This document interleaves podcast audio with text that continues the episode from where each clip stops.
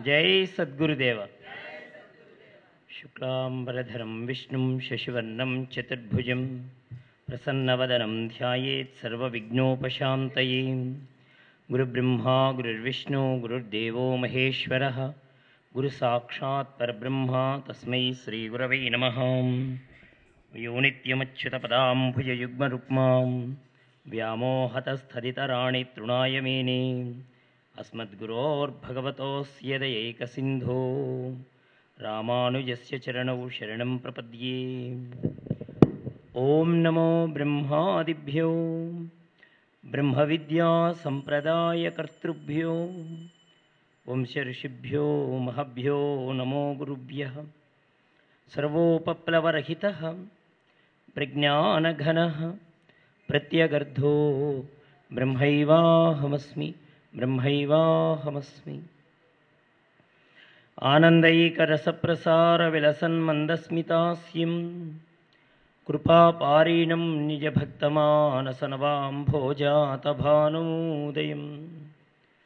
कालज्ञानविदग्रणिं शिवकरं काळीसमं सद्गुरुं ब्रह्मज्ञानमयं नमामि। हनुमत्काळीप्रसादाह्वयम् श्रीराघवं दशरथात्मजमप्रमेयं सीतापतिं रघुकुलान्वयरत्नदीपम् आजानुबाहुम् अरविन्ददलायताक्षं रामं निशाचरविनाशकरं नमामि। वैदेहीसहितं सुरद्रुमतले हैमे महामण्टपे मध्ये पुष्पकमासने मणिमये वीरासने सुस्थिरम् अग्रे वाचयति प्रभञ्जनसुते तत्त्वमुनिभ्यः परं व्याख्यान्तं भरतादिभिः परिवृतं रामं भजे श्यामलं यत्र यत्र रघुनाथकीर्तनं तत्र तत्र कृतमस्तकाञ्जलिं भाष्पवारि परिपूर्णलोचनं మారుతీం నమత రాక్షసాంతకం ఓం శ్రీ గురుభ్యో నమ ఓం శ్రీమాత్రే నమ. ప్రియ భగవద్బంధువులారా సద్గురుదేవుల యొక్క పరిపూర్ణమైనటువంటి అనుగ్రహంతో సర్వాధిష్టాన చైతన్య స్వరూపులు సమర్థ సద్గురుదేవులు పూజ్య శ్రీ శ్రీ శ్రీ హనుమత్కాళి వరప్రసాద్ బాబూజీ మహారాజు వారి యొక్క పరమానుగ్రహంతో పరమహంస పరివ్రాజకాచార్యులు నామ సంకీర్తనాచార్యులు సద్గురు శ్రీ శ్రీ శ్రీ అవధూతేంద్ర సరస్వతి స్వాముల వారి యొక్క దివ్యానుగ్రహంతో మనందరికీ అమ్మ ప్రేమమయి అనురాగమయి పూజ్యశ్రీ యోగిని శ్రీ చంద్రకాళీ ప్రసాద్ మాతాజీ వారి యొక్క ప్రత్యక్ష పర్యవేక్షణలో మనం నిర్వహించుకుంటున్నటువంటి ఈ సప్త సప్తాహ కార్యక్రమాల్లో రెండవ సప్తాహంగా మనం ఇక్కడ సామర్లకోటలో వేంచేసి ఉన్నటువంటి బాలా త్రిపుర సుందరి సమేత కుమార రామ భీమలింగేశ్వర స్వామి వారి యొక్క పరమమైనటువంటి వారి అనుగ్రహంతో వారి దివ్యమైనటువంటి సన్నిధిలో అలాగే వాసవి అమ్మవారి యొక్క దివ్యమైనటువంటి ఒడిలో మనం అయోధ్యాకాండని గురించి విచారణ చేస్తున్నాం. నేటికి ఐదవ రోజుగా మనం కార్యక్రమం చేసుకుంటున్నాం. నిన్నటి రోజున మందర మాటలు విన్నటువంటి కైకమ్మ ఏ విధమైన భావన తాను పొంది కోపగృహంలో ప్రవేశించిన తరువాత అక్కడికి వచ్చినటువంటి దశరథ మహారాజు ఆవిడతో ఎలా మాట్లాడడం ప్రారంభం చేశాడు అనే విషయాన్ని మనం చూశాం. ఆనందంతో ఒళ్ళు తెలియనటువంటి ఆనందంతో నోరు తెరిచి మాట్లాడడం ప్రారంభం చేశాడు దశరథ మహారాజు. కైకమ్మ కూడా ఏ మాట వరకు వస్తే ఇక దశరథుడు ఆగిపోతాడో ఆ మాట దగ్గర తను ప్రారంభం చేసింది. ఎక్కడ దశరథుడి మాట ఆగిపోతుందో అక్కడ కైక ప్రారంభం చేస్తుందన్నమాట. ఆ కైక కూడా ఏ విధంగా మాట్లాడడం ప్రారంభం చేసింది అంటే రామచంద్రుడి మీద ఒట్టు పెట్టి పంచభూతాల్ని అష్టదిక్పాలకుల్ని దిక్కుల్ని సూర్యచంద్రాదుల్ని అందరినీ సాక్షులుగా పెట్టి యక్ష కిన్నెర కింపురుష గరుడ గంధర్వ దేవతలలో ముప్పై మూడు కూటముల యొక్క దేవతల్ని సాక్ష్యానికి పిలిచి మీరందరూ దశరథుడు చెప్పిన మాట వింటున్నారు కదా మీరందరూ దానికి సాక్షులు అని కైకమ్మ వారు సాక్షిగా నిలబెట్టింది ఇంతమందిని కూడా. అంటే ఇంతమంది ప్రేరణతో తను మాట్లాడుతున్నాను అని ఆవిడ చెప్పకుండానే చెప్పిందనమాట వాల్మీకి రామాయణంలో. అలా మాట్లాడడం ప్రారంభం చేసినటువంటి ఆవిడ పద్నాలుగేళ్ళ పాటు రామ వనవాసం. ఏ సంభారాలతో అయితే రాముడికి పట్టాభిషేకం జరగాలో అవే సంభారాలతో భరతుడికి పట్టాభిషేకం జరిగేటువంటి విధానం. రేపటి రోజునే భరతుడికి పట్టాభిషేకం జరగాలనేటువంటి మాటతో పాటుగా రాముడు పద్నాలుగు సంవత్సరాల పాటు నారచీరలు ధరించి దండకారణ్యంలో ఆయన వనవాసం చేయాలనేటువంటి విషయాన్ని అంటే మందర చెప్పనటువంటి విషయాన్ని కూడా తాను అక్కడ చేర్చి చెప్పింది కైకమ్మ అంటాడు వాల్మీకి మహర్షి. అంటే వాస్తవానికి ఇక్కడ మందర మనకు కనపడుతుందే కానీ లోపల ఆలోచన అంతా కూడా దేవతలది దానికి ప్రతినిధిగా నిలబడినటువంటి ఆవిడే కైకమ్మ. ఈ కైకమ్మ మాటలు విన్నటువంటి దశరథ మహారాజు వింటూనే మూర్ఛపోయాడు ఆయన. మూర్ఛపోయిన తర్వాత లేచిన తరువాత ఒక యుగకాలం అయినట్లుగా అనిపించింది ఆయనకి. ఒక క్షణం కూడా ఆ మూర్ఛ నుంచి తేరుకున్నటువంటి ఆయనకు ఒక యుగమైనట్టుగా కనిపించి ఎదురుగా నిలబడినటువంటి ఆ కైకమ్మ వారిలో ఆడపులిని చూశాడు ఆయన. బెదురుతున్నటువంటి లేడీ ఏ విధంగా ఆడపులిని చూస్తే బెదిరినట్టుగా కళ్ళుని రెపరెపలాడిస్తున్నట్లుగా దీనభావంతో దయతో కారుణ్యం ఉట్టిపడేటువంటి కళ్ళతో తనని కాపాడమని ఎలా లేడి ప్రాధేయపడుతుందో ఆడపులి లాంటి కైకమ్మ దగ్గర లేడి పిల్లలాంటి దశరథుడు అలా లేచి నిలబడ్డాడు అంటాడు. కూర్చునే సాధప్రాయంగా ఆవిడ కళ్ళలోకి చూశాడు. ఆయన కళ్ళు నిప్పుల్లాగా మండిపోతున్నాయి. కానీ మాటిచ్చాడు కదా కట్టుబడ్డాడు. త్రాచుపాము ఎలాగైతే మంత్రప్రభావంతో కట్టుబడిపోయిన తరువాత తన పగని ఆ తీర్చుకోలేనకుండా చేసినటువంటి వాడి మీద ద్వేషంతో చూడగలుగుతుందే కానీ తన విషాన్ని ఎలా బయటికి కక్కలేదో ఇంత మాట అడిగిన తరువాత దశరథుడు అంత బాధని అనుభవించాడు కైకమ్మ దగ్గర. అలా సాగిలపడి ఒక చేతిని నేలకు చేర్చి రెండు కళ్ళు కైకమ్మ వైపే చేరిస్తూ దీనభావంతో ఆయన అడుగుతున్నాడు దుర్మార్గురాల పశుపక్షాదులు కూడా రాముణ్ణి ప్రేమిస్తుంటే ఏ కారణంతో నువ్వు ద్వేషిస్తున్నావు అని అడిగాడు. కౌసల్యా సుమిత్రలైనా విడుస్తాను కానీ రాముణ్ణి విడవలేనని నీకు తెలుసు కదా. నాకు ప్రాణహాని కలిగించే కోరికను కోరావు. కాబట్టి నా తలతో నీ పాదాలకు మృక్కుతాను. కాస్త దయచూపు అన్నట్టుగా తన పాదాలని అంటే కైకమ్మ పాదాలకు తన తలని చేర్చే ప్రయత్నం చేస్తున్నాడు దశరథ మహారాజు. భరతుడి మీద నాకుండేటువంటి ప్రేమ ఉన్నదో లేదో అని నీకు అనుమానం కలిగి రాముణ్ణి అరణ్యాలకు పంపించాలని ఆలోచన చేస్తున్నావా? రాముణ్ణి గురించి భరతుని కంటే గొప్పగా చెప్పేదానివే. నా ముందర ఎన్నోసార్లు నువ్వు రాముడి గొప్పదనాన్ని గురించి ప్రశంసించావు. కన్నది కౌసల్య పెంపకంలో రామచంద్రమూర్తి నా దగ్గరే పెరిగాడు. భరతుడి కంటే ఆదరణ భావం రాముడి మీదే ఎక్కువగా నాకు కలుగుతోంది. వాస్తవానికి భరతుణ్ణి చూసిన దానికంటే కూడా రాముణ్ణి చూసినప్పుడే నాలో మాతృభావం ద్విగుణీకృతం అవుతోందని నువ్వు నా ముందర మాట్లాడిన మాటలన్నీ అసత్యాలేనా అని పలుకుతున్నాడు దశరథ మహారాజ్. కైక నిన్నేవో పిశాచాలు ఆవేశించుంటాయి. ఎప్పుడు అధర్మాన్ని కానీ అప్రియాన్ని కానీ చేయడానికి నీవు ఆశించి ఉండవే. ఎప్పుడు ధర్మాన్నే పట్టు పట్టుకొని ఉంటావే. ప్రియాన్నే పలుకుతూ ఉంటావే. నీకు ఈ బుద్ధి ఎందుకు కలిగింది? ఈ మార్పుని నన్ను నమ్మలేకపోతున్నాను. రాముడు అధర్మాన్ని తలపెట్టనే పెట్టాడు. ఒకవేళ రాముడిలో అధర్మాన్ని చూసి నువ్వు ఈ విధంగా బెంబేలెత్తుతున్నావా? రాముడిలో అధర్మం ప్రవేశించుంటుందని నీలో ఈ మార్పు కలిగిందే? రాముడెప్పుడు అధర్మాన్ని తలపెట్టాడు? వేల మంది సేవకులలో పరిచారకులలో ఎవ్వరు కూడా అతనిలో ఒక తప్పును కూడా చెప్పలేదే. నాకై నేనుగా నిర్ణయించలేదు రాముడి యొక్క పట్టాభిషేకాన్ని. ఇప్పుడు నీవు పాటించేటువంటి ధర్మం నా కుల గౌరవాన్ని నా వంశ ప్రతిష్టని నిలబెడుతోందంటాడు ఇక్కడ దశరథ మహారాజు. ఎంత గొప్ప మాటో చూడండి. ఒక పురుషుడు యొక్క గొప్పదనం ఎవరిని బట్టి ఉంటుందంటే ఇంటి ఇల్లాల్ని బట్టి ఉంటుంది. ఆ ఇంటి ఇల్లాలతోనే గనక తను సంప్రదించకుండా ఏదైనా ఒక నిర్ణయాన్ని తీసుకుంటే ఆ నిర్ణయానికి ఇల్లాలు గనక తల ఊచకపోతే రేపు సమాజంలో తను తల దించుకునే పరిస్థితి వస్తోంది. ఇది రెండు కుటుంబాల మధ్య విషయం కాదు. ఓ తల్లికి కొడుక్కి తండ్రికి కొడుక్కి మధ్య సంబంధించిన విషయం కాదు. నేను ఈ మాటని నిండు సభలో అంతఃపురంలో సభలో సమితిలో ఇంకా వృద్ధులైనటువంటి స్త్రీలు బ్రాహ్మణులు ఇంకా పరిపాలన చేసేటువంటి సామంతరాజులు కన్యలైనటువంటి వాళ్ళు ఇంతమంది అభిప్రాయాన్ని ఒక్కడిగా తెలుసుకొని నా మాటను కాదనటువంటి ధైర్యంతో నేను అక్కడ మాటిచ్చొచ్చాను. నా వంశ ప్రతిష్ట నిలబడాలంటే నీ మీద ఆధారపడి ఉంది అంటాడు ఆయన. అంటే ఇంటికొచ్చేటువంటి ఇల్లాలు ఎలా ఉండాలి? ఆ ఇంటికొచ్చేటువంటి ఆవిడ దేన్ని నిలబెట్టేదై ఉండాలి అంటే వంశ ప్రతిష్టని గౌరవాన్ని ఇనుమడింపచేసేదై ఉండాలి. ఇప్పుడు నువ్వు గనక భరతుడికి పట్టాభిషేకం జరగాలని మంకుపట్టు పట్టి ఆ మాటను నెరవేర్చుకున్నట్లయితే నేను లోకం ముందు తల దించుకోవలసి వస్తుంది. సరైనటువంటి వ్యక్తికి తల దించుకోవడం అంటే తల లేని వాడితో సమానమే. తల తరిగినటువంటి మొండెం ఎలా ఉంటుందో సత్యానికి ధర్మానికి నిలబడకపోతే అటువంటి వాడు లోకంలో తిరిగేటువంటి వాడు తల లేనివాడే అవుతాడు. అంటే మొండెంతో సమానం అవుతాడు అలాంటి వాడిగా నన్ను నిలబెట్టదలుచుకున్నావా? రాముడిలో నువ్వేమైనా అధర్మం చూసావా అలాంటి అధర్మం నీకేమైనా కనపడిందే? ఇంతమంది సభల వాళ్ళకు కనపడని అధర్మం ఇంతమంది సమితి వాళ్ళకు కనపడని అధర్మం ఇంతమంది బ్రాహ్మణులు చూడనటువంటి అధర్మం ఇంతమంది వృద్ధులు చూడనటువంటి అధర్మం ఇంతమంది కన్యలు చూడనటువంటి అధర్మం ఇంతమంది సామంతరాజులు చూడనటువంటి అధర్మం నీకు రాముడిలో ఏమి గోచరించి నువ్వు ఈనాడు రాముడిని వనాలకు పొమ్మంటున్నావో నాకు చెప్పు అని అడుగుతున్నాడు దశరథ మహారాజు. వేల మంది సైవకులు పరిచారకులు ఏ ఒక్కడో రాముడి అధర్మాన్ని గురించి చెప్పుండాలి కదా? ఏ ఒక్కరూ చెప్పలేదు. చూడండి శ్రీమద్ రామాయణంలో ఇలాంటి కథాఘట్టాలు ఉంటాయే చాలా ఆసక్తికరంగా ఉంటాయి. ఎవరు వాదిస్తుంటే వారిదే ధర్మం అనిపిస్తూ ఉంటుంది మనకు కూడా. కైకం మంది రాజా వరాలు ఇస్తే అడిగానా? నా అంత నేను అడిగానా? మరి రాముడి మీద ఒట్టు పెట్టి మరీ ఇస్తానన్నావే? మరి ఆ మాటలేమయ్యాయ్యా?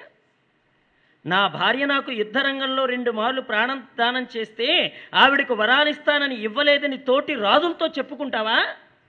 అప్పుడు మాత్రం నీ ఈక్ష్వాకు కుల వంశం మర్యాద ఏమవుతోందని అడిగింది కైకమ్మ. ఎలా వెళ్ళినా దశరథ మహారాజుకి అధర్మపరుడనేటువంటి ఖ్యాతి రాక మానదు. ఒకవేళ నా మాటను కాదని ఇది నాలుగు గోడల మధ్య ఇచ్చిన వాగ్దానం కదా ఎవరు చూడబోతున్నారులే అనుకుంటున్నావేమో? నాలుగు గోడల మధ్య జరిగేటువంటి దానికి పగలైతే సూర్యుడు సాక్షి రాత్రైతే చంద్రుడు సాక్షి నక్షత్రాలు సాక్షి దిక్పాలకులు సాక్షి దిక్కులు సాక్షి అంతటా నిండి ఉన్న పరమాత్మ సాక్షి నీ అంతరాత్మ సాక్షి. దశరథ మహారాజా దీన్ని ఎలా ఒప్పుకోగలుగుతావు? నలుగురిలో నిలబడి నువ్వు గెలవగలుగుతావు కానీ ఏకాంతంలో ఉన్నప్పుడు నీ అంతరాత్మ నిన్ను పట్టి పీడించదా? ఎప్పుడైనా ఒక విషయం గుర్తుపెట్టుకోండి. ఒక జరగరానటువంటి దోషం మనం అనుభవిస్తున్నామంటే ఒక పాపానికి శిక్ష అనుభవిస్తున్నామంటే ఏకాంతంలో ఉన్నప్పుడు మనం ఎవరికో చేసిన ఒక అపకారం మనకి మెలిపెడుతూ ఉంటుంది. అక్కడ ఏకాంతంలో గుర్తొస్తోంది. నేను ఫలానా అప్పుడు ఫలానా వాడికి ఫలానా అపకారం చేశాను కాబట్టి అపకారం తాలూకు ఛాయలు పాప రూపంలో పాపం రూపంలో నన్ను ఈ విధంగా వెంబడిస్తున్నాయి. ఇది బయటికి చెప్పుకోలేడు తనది తప్పని ఒప్పుకోలేడు. అది ఎలా ఉంటుందో తెలిసిన? అడకత్తెరలో పోక చెక్కలాగా తయారవుతుంది మానవుడి పరిస్థితి. దాన్ని చెప్తున్న దాన్నే మాట్లాడుతుంది ఇక్కడ కైకమ్మ కూడా. పోని నా వరాల మాట తీసేయి దశరథ మహారాజా. నీ మాటే ఒప్పుకుందాం. రేపటి రోజున నువ్వు సమాజంలోకి వెడతావు. సమాజంలోకి వెళ్ళిన తర్వాత ఏమయ్యా ఇంత మాట ఇంత జరిగిన తర్వాత నా మాటకు విలువివ్వని తర్వాత నేను నీతో అంతకు ముందులాగా ప్రియంగా మాట్లాడలేను. నిన్ను సంప్రదించలేను. లోకం గమనిస్తూ ఉంటుంది. భార్యాభర్తల మధ్య ఉండేటువంటి వ్యవహారాదుల్లో ఆవిడ చిరుబురులు ఈయన కఠినత్వపు చూపులు రెండూ గమనించి వీళ్ళిద్దరికి ఇంట్లో ఏదో జరిగిపోయిందని మాటల అవసరం లేకుండానే లోకం గమనిస్తోంది దశరథ మహారాజా.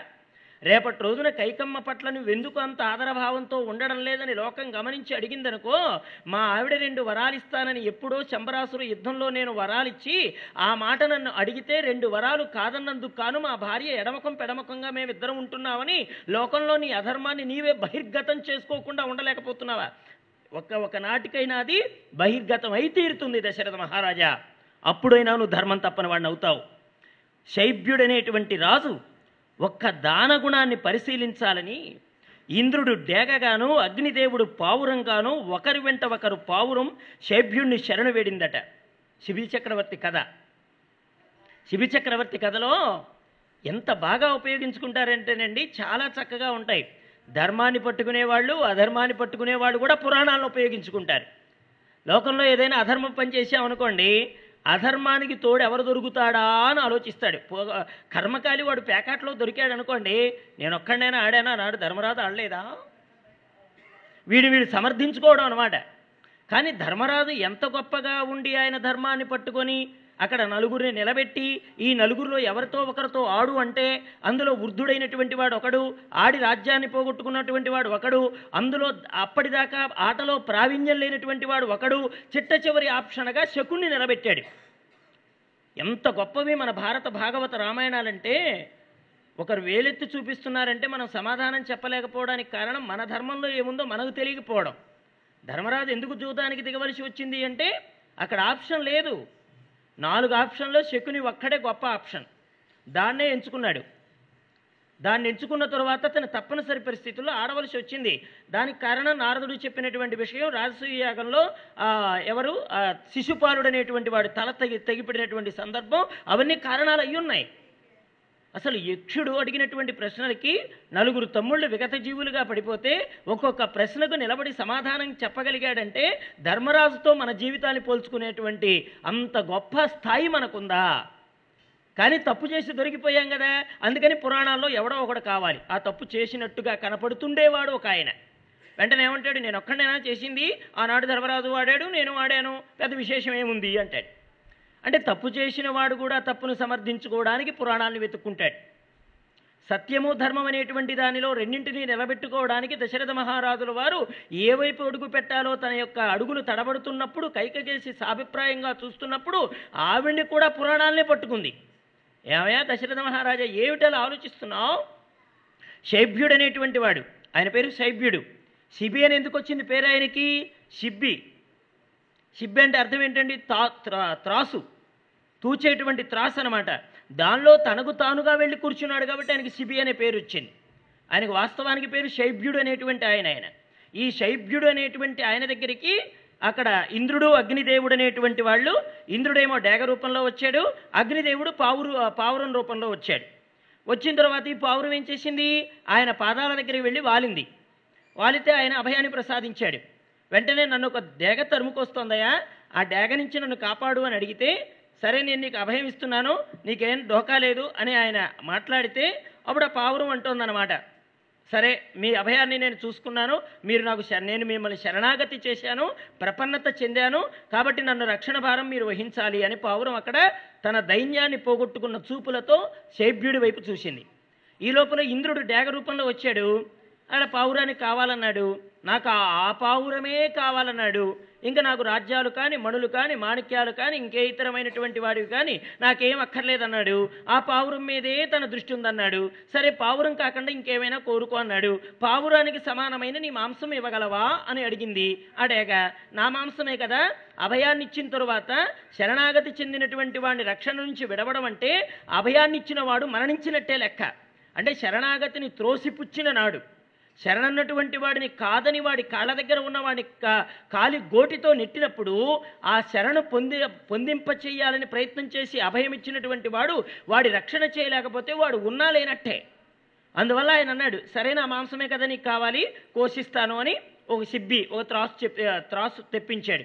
దానిలో మాంసాన్ని ఖండఖండాలుగా కొయ్యేసి అందులో పెట్టడం మొదలెట్టాడు. ఎంతసేపటికి పావురం వైపే బరువు తూగుతుందే కానీ ఈ మాంసం వైపుకి మృగ్గు రావడం లేదు.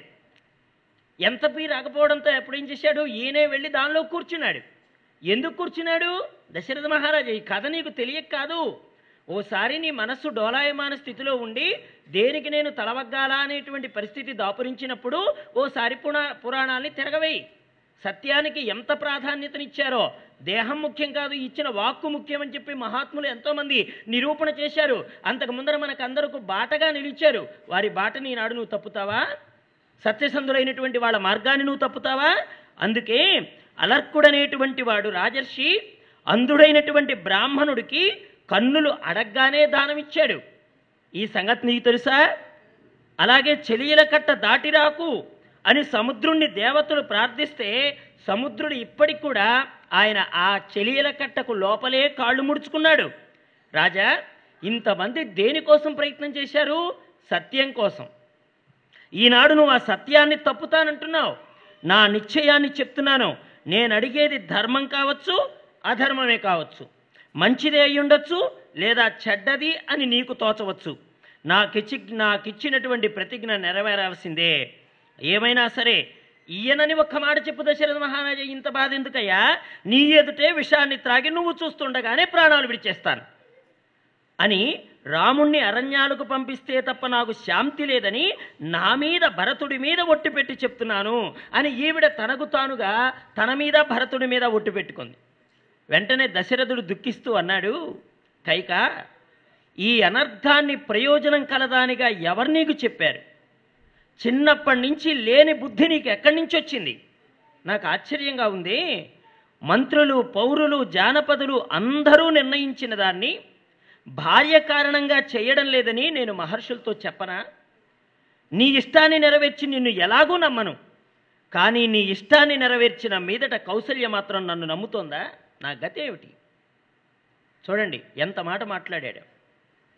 మనకి చాలా కథలు ఎలా చెప్తారంటేనండి ఉపమానాలతోటి మనుషుల మీద లేకుండా పక్షులతో చెప్పేస్తారు.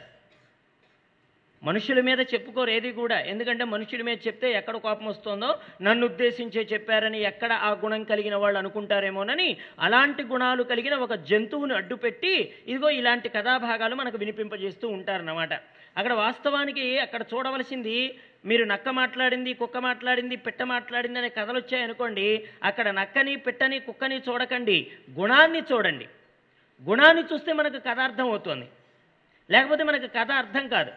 ఇక్కడ దశరథ మహారాజు ఏమన్నాడంటే ఇప్పుడు నీ ఇష్టాన్ని నేను నెరవేర్చాననుకో జన్మలో నీ ముఖం నేను చూడను. అంటే రాముణ్ణి వనాలకు పంపడం అనేటువంటిది నాకు సుతరాము ఇష్టం లేదు. ఇష్టం లేని పనిని నా చేత చేయించావు గనక నీ ముఖం చూసేటువంటి ఆ ప్రయత్నం ఇక నేను చేయను. పోనీ ఇంకా నేను ఎవరి దగ్గరికి వెళ్ళేది? కౌశల్య దగ్గరికి వెళ్ళేదా?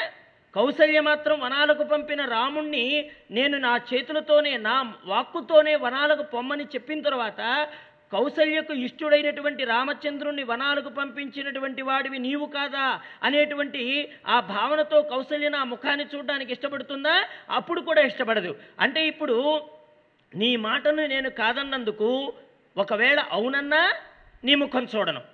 కాదన్నా నీ ముఖం చూడను. ఇప్పుడు ఎలా నా గతి? నా గతి ఏమవుతుంది?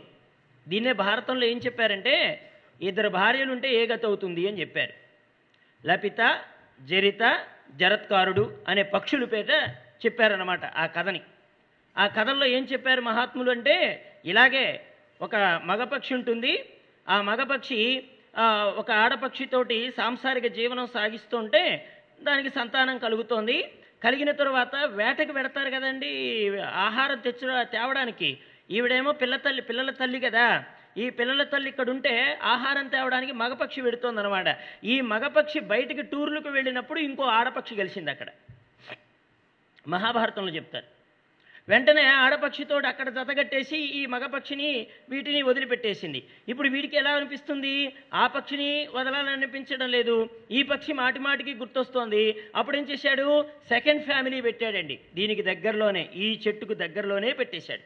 పెట్టేసి అటు ఇటు తిరుగుతున్నాడు అనమాట కొంతకాలానికి భార్యకు అనుమానం వచ్చింది. ఇద్దరు ఎక్కడో సెకండ్ ఫ్యామిలీ పెట్టేశాడు అని.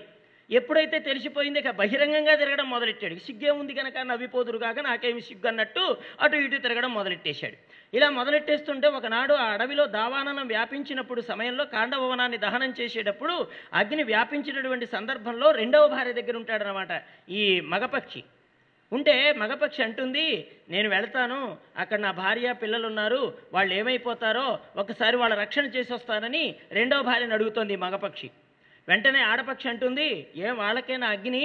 నా దాకా రాదా? వాళ్ళేనా భార్య? నేను కాదా? ఇంకా ఆవిడకి సంతానం కలిగింది? నాకు ఇంకా కలగలేదు? అంటే మీరు నాకు చెప్పిన భాషలన్నీ ఒట్టివేనమాట అని ఈవిడ నానా మాటలు అనడం మొదలెట్టింది. ఈ లోపల అక్కడ పిల్లల ఆర్తనాదాలు బిగ్గరగా అనిపించడంతో తండ్రికి వినిపిస్తున్నాయి. అప్పుడు తల్లితో అంటున్నారు అమ్మా మేము ఎలాగూ చచ్చిపోతాం. అగ్నిదేవుడు మమ్మల్ని తీసుకుంటే తీసుకొని అమ్మా నీకు కనే వయస్సుంది. నాన్నగారితో నువ్వు కలిసి ఉంటే నా అలాంటి సంతానాన్ని నువ్వు మళ్ళా పొందొచ్చమ్మా. మమ్మల్ని వదిలేసి బయటికి పోమ్మా అని రెండు పక్షులు తల్లి పక్షిని కాళ్ళు పట్టుకు ప్రాధాయపడుతుంటే తల్లి పక్షి అంటోంది నాయనా మీ నాన్నగారి అనురాగం ఇంకొక ఆవిడ వైపుకు మళ్ళీపోయిందిరా. ఇప్పుడు ఈ వయసులో నేను బయటికి వెళ్ళిన తర్వాత మళ్ళీ అదే అనురాగంతో నా భర్త నా దగ్గరికి వస్తాడనేటువంటి నమ్మకం లేదు. కాబట్టి మీరు పసిపిల్లలు మీకు భవితవ్యం చాలా ఉంది. నేను చనిపోయినా పర్వాలేదురా మీరిద్దరూ బయటికి వెళ్ళండి అని తల్లి వాళ్ళని నెడుతూ ఉంటే వీళ్ళు తల్లి పాదాలు పట్టుకొని వదలలేకపోతుంటారు పిల్లలు. అటువంటి సమయంలో తల్లి ఒక ఉపాయం చెప్తోంది. నాయన అదిగో అక్కడ ఒక కన్నం ఉందిరా. ఆ కన్నంలోకి మీరు వెళ్ళిపోండి. మీ ప్రాణాలు రక్షించుకోండి అని చెప్తే అప్పుడు ఆ పిల్లలు అంటాయి అమ్మా మేము ఆ కన్నంలోకి వెళ్ళిపోవడానికి అక్కడే ఒక ఏది ఒక ముంగీస లాంటిది ఒక ఏది ప పక్షుల్ని తినేటువంటి లక్షణం కలిగిన ఒక జంతువు ఆ ఆ కన్నంలో దూరిందనమాట అప్పుడే. మేము దాన్ని చూసామమ్మా మేము లోపలికి వెళ్ళిపోతే మమ్మల్ని భక్షించేస్తోంది మేము వెళ్ళలేమని చెప్పి ఇలా మాట్లాడుతుంటే ఇంకా బిగ్గరగా మాట్లాడుకునేటువంటి మాటలు ఆర్తనాదాలు విని అక్కడి నుంచి మగపక్షి బయలుదేరి రాబోతున్నటువంటి సందర్భంలో మధ్యలో వచ్చేటప్పటికి అగ్నిదేవుడు ఈ పక్షుల ప్రార్థనని విని ఆ త పిల్లల యొక్క మనసుకు కరిగిపోయి తన అంతటితోటి ఆ అడవంతా మండుతాడే కానీ ఆ తల్లున్న తావుని కానీ పిల్లలున్న తావుని కానీ తను ముట్టకుండా తను ఆ పనిని పూర్తి చేసుకొని వెళ్ళిపోయిన తర్వాత ఈ మగపక్షి ఎదుగురు ఎగురుకుంటూ వచ్చి మా మొదటి భార్య బిడ్డల దగ్గర వాళ్తుంది. వాళ్ళప్పుడు అప్పుడు మొదటి భార్య అంటోంది భలే మగాడివిలయ్యా ఇంతకాలం మేము ఇంత ఇబ్బందులు పడుతున్నామని తెలియక రెండవ దానితో అలా వెళ్ళిపోయి మేము ఏమైపోతామని పట్టించుకోకుండా వెళ్ళిపోయావు కదా. దాని దగ్గరికే పో. భగవంతుడిచ్చిన రెక్కలు ఉన్నాయి నా బిడ్డల్ని నేను ఎలాగైనా పోషించుకుంటాను అని ఈ మొదటి భార్య మాట్లాడితే సరే ఇది పోతే పోయింది రెండవది ఉంది కదా అని ఆ ధైర్యంతో వాడు అక్కడికి పోతే ఇదిగో ఆపదలలో ఉన్నప్పుడే నిజమైనటువంటి మనస్తత్వం ఏంటో బయటకు వస్తుంది మీ భార్య బిడ్డల దగ్గరికి పోయావే కానీ నన్ను మధ్యలో వదిలేసి వెళ్ళిపోయావు కదా. నీలాంటి వాడిని నమ్ముకున్నందుకు నాకు తగిన ప్రాయశ్చిత్తం జరిగింది. ఇక నా మీదట నా కొంప తొక్కావో నీకు మూడిందే అన్నట్టుగా అది ఇలాగా బెత్తం చూపించేటప్పటికి ఈ మగపక్షి అడ్డు మొదటి భార్యకి రెండో భార్యకి కాకుండా పోయింది. రెండు పెళ్ళాలున్న వాడి గతి ఇది అవుతుంది అని చెప్పింది భారతం. ఇదే రామాయణంలో చెప్పారు. అంటే దశరథ మహారాజు ఎలా ఆలోచించాడు? ఇప్పుడు నేను నీ మాట అవునన్నాను అనుకో నేను జన్మలో నీ ముఖం నేను చూడను. ఎందుకని? ఇంత కష్టం నా మనసుకి ఇంత వేదన కలిగించావు కాబట్టి అలాంటి పని నేను చేయను. పోనీ కౌసల్య దగ్గరికి వెళ్ళేదా? అంటే ఇంత పనిచేసి రాముడిని వనాలకు పంపిన వాడి ముఖాన్ని నేను చూడను అని నా ముఖం మీదే కౌసల్య చెప్పిందనుకో ఇంక నేను ఎక్కడికి పోను? నా మనసుకి ఈ సమయంలో స్వాంతన చేకూర్చే వారెవరు? నీ మాట తీర్చినా నాకు దుఃఖమే. తీర్చకపోయినా నాకు దుఃఖమే. ఇంకొక మాట ఒక స్త్రీ కోసం రాముణ్ణి అడవులకు పంపించాడని లోకం నన్ను నిందిస్తే మా వంశ చరిత్రకి ఎంత మచ్చొస్తుందో ఆలోచించావా? స్త్రీ కారణంగా అధర్మాన్ని చేయరాదనే భావనతో భరతునికి రాజ్యాన్ని ఇవ్వకుండా ప్రత్యేక సమావేశం ఏర్పాటు చేసి రాముడికి పట్టాభిషేకాన్ని నిర్ణయించిన దశరథుడు ఎలా ధర్మాత్ముడవుతాడని లోకమంతా నిందించదా? రాముణ్ణి పిలిచి అరణ్యానికి వెళ్ళు అని నేను చెప్తే నా మనస్సులో ఇష్టం లేదు అని గమనించకుండా అరణ్యానికే వెడతాడు నా రాముడు. ఎంత మాట అన్నాడో చూడండి దశరథుడికి ఎంత నమ్మకమో తన కుమారుడి మీదే. ఎదితే రాఘవ కుర్యా ధ్వనం గచ్చేతి చోదిత ప్రతికూలం ప్రియం మేస్యా నతువత్స కరిష్యతి. మేమందరం వెళ్ళిపోతాం. కైక వెళ్ళాక నరకంలో శాశ్వతంగా ఉండు. అందరూ ఆడాళ్ళు నీలా ఉండరు. నీలాంటి స్త్రీలు రహస్యంగా భయంకరమైన కీడు తమ భర్తలకు కలగజేస్తారు. వారు ఏ పనినైనా సాధించుకోవాలనే ఆలోచన తప్ప ఇతరుల విషయాన్ని లక్ష్య పెట్టరు. కైక భర్తనే మర్యాదతోనైనా సరే నాకు ప్రసన్నురాలివి కా అని దశరథుడు పాదాలు పట్టి ప్రార్థించడానికి ప్రయత్నం చేశాడు. దేవతల బుద్ధి చేత ప్రేరేపింపబడింది కైకమ్మ.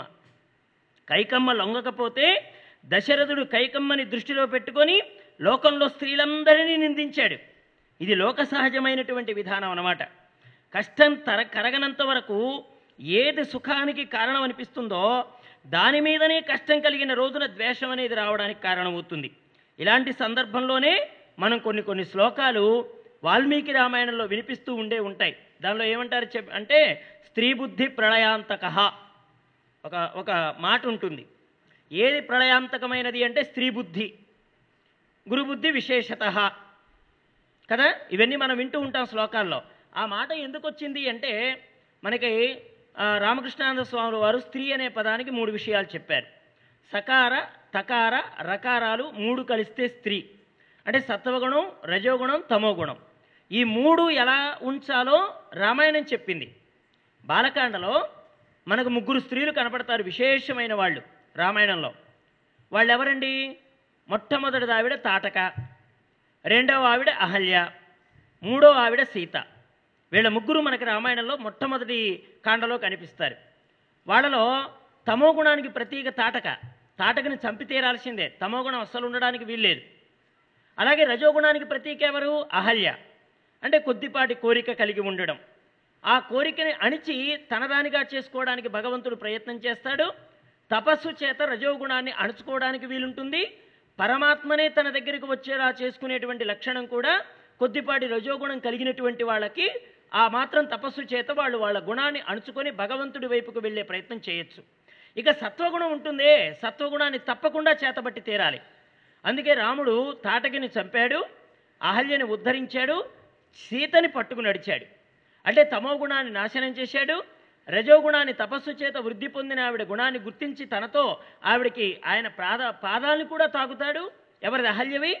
అలాగే సీతమ్మ శుద్ధ సత్వగుణం కాబట్టి ఆవిడని తప్పకుండా చేతపట్టి తీరుతాడనమాట కాబట్టి ఒక్క మనకి ఎక్కడైనా ఒక ఎంత ప్రేమని మనం పెంచుకుంటామో ఆ ప్రేమించిన వాడే మన మీద ద్వేషంతో ఉన్నాడు మన మీద కోపంతో ఉన్నాడని తెలిస్తే ఇక ఆ గుండె తట్టుకోలేదండి. ఇక ఎవరిని నమ్మడవాడు ఎందుకంటే అమితంగా ప్రేమించిన కుమారుడే లేకపోతే భార్యే ఈ విధంగా ప్రవర్తించినప్పుడు ఇక లోకంలో ఎవరిని నమ్మగలుగుతాడు వాడు? అప్పుడు ప్రతి వాళ్ళలో ఆ దోషబుద్ధినే చూస్తాడు వాడు. ప్రతి వాళ్ళలో ఆ దోషబుద్ధినే చూస్తాడు. సుగ్రీవుడు చూడండి అన్నగారు తనని చంపుతాడేమోననే భయంతో ఋషిముఖ పర్వతం మీదకి వెళ్ళాడు ఆయన. అంతే కదా? అన్నగారు చంపుతాడనే భయంతో వెళ్ళాడు. మరి అన్నగారు చంపుతాడనే భయంతో వెళ్ళిన సుగ్రీవుడికి ఏ ఏ ఒక్కరు కనపడ్డా అన్నగారు పంపించారేమో అనుకుంటాడు ఆయన. ఆఖరికి రాముడు కనిపించినాయేమని ఆలోచించాడు? వీళ్ళెవరో ధనుర్బాణాలు ధరించి వచ్చేస్తున్నారు నారచీరలు కట్టుకొని వచ్చేస్తున్నారు. మా అన్నయ్య పంపించేసాడేమో ఇప్పుడు నన్ను చంపేస్తారేమో. అంటే రాముడిలో కూడా ఏ బుద్ధిని చూశాడు సుగ్రీవుడు? ఏ గుణాన్ని చూశాడు? వస్తున్న రాముడిలో వాలి పంపించిన వాడేమోననే భావన వచ్చింది. కారణం ఏమిటి? ఏ అమితమైనటువంటి ప్రేమతో త- ఆ అన్నగారి మీద ఎంత నమ్మకంతో ఎంత విశ్వాసంతో ఎంత ప్రేమతో తన జీవనం కొనసాగించాడో అటువంటి అన్నగారే తన మనస్సు ఎరగకుండా తనని ఆ కిష్కిందలో నుంచి బయటికి గెంటేసి తన భార్యని తన భార్యగా చేసుకొని ఆనందాన్ని అనుభవిస్తూ ఉంటే ఇక మా అన్నగారే నన్ను నమ్మకపోతే లోకంలో ఎవడు నన్ను నమ్ముతాడు అని ఆ బుద్ధితోనే ఆలోచించాడు ఆయన అలాగే ఇక్కడ దశరథ మహారాజుల వారు ఇంతకాలం తను ఇంత ఆదరించిన కైకమ్మ తన మనసుకు ఇంత గాయం చేస్తే స్త్రీలోకం మొత్తాన్ని నిందించాడు దశరథ మహారాజు. ఇది మానవుడిలో ఉండేటువంటి సహజమైనటువంటి నైజం. ఒక దెబ్బ తగిలిన తరువాత ఇక ఎవడిని నమ్మడు?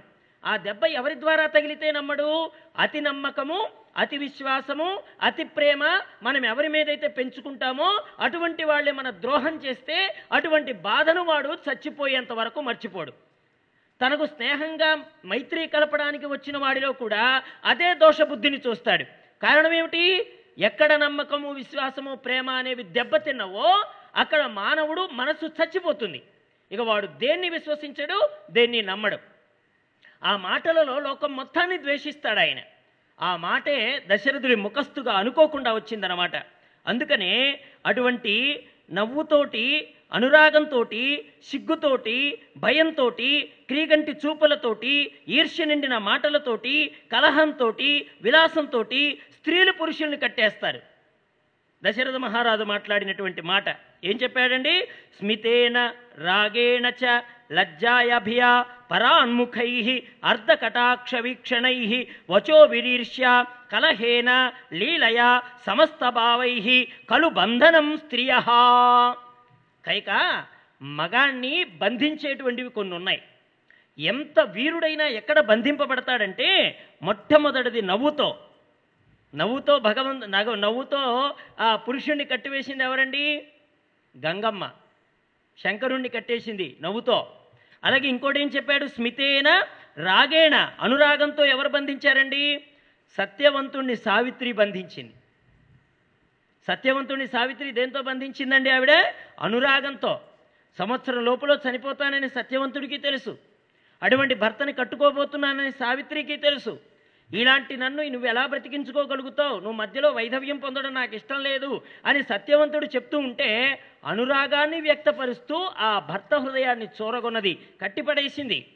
వాస్తవానికి ఇవి మనం వ్యతిరేకంగా అర్థం చేసుకోవడం కాదండి. సానుకూలంగా అర్థం చేసుకుంటే రామాయణంలో శ్లోకాలన్నీ వేద స్వరూపాలే వేదమే మనకి రామాయణ ముఖస్తుగా శ్లోకాల రూపంలో వచ్చింది. ఇంకోటి ఏం చెప్పిందండి?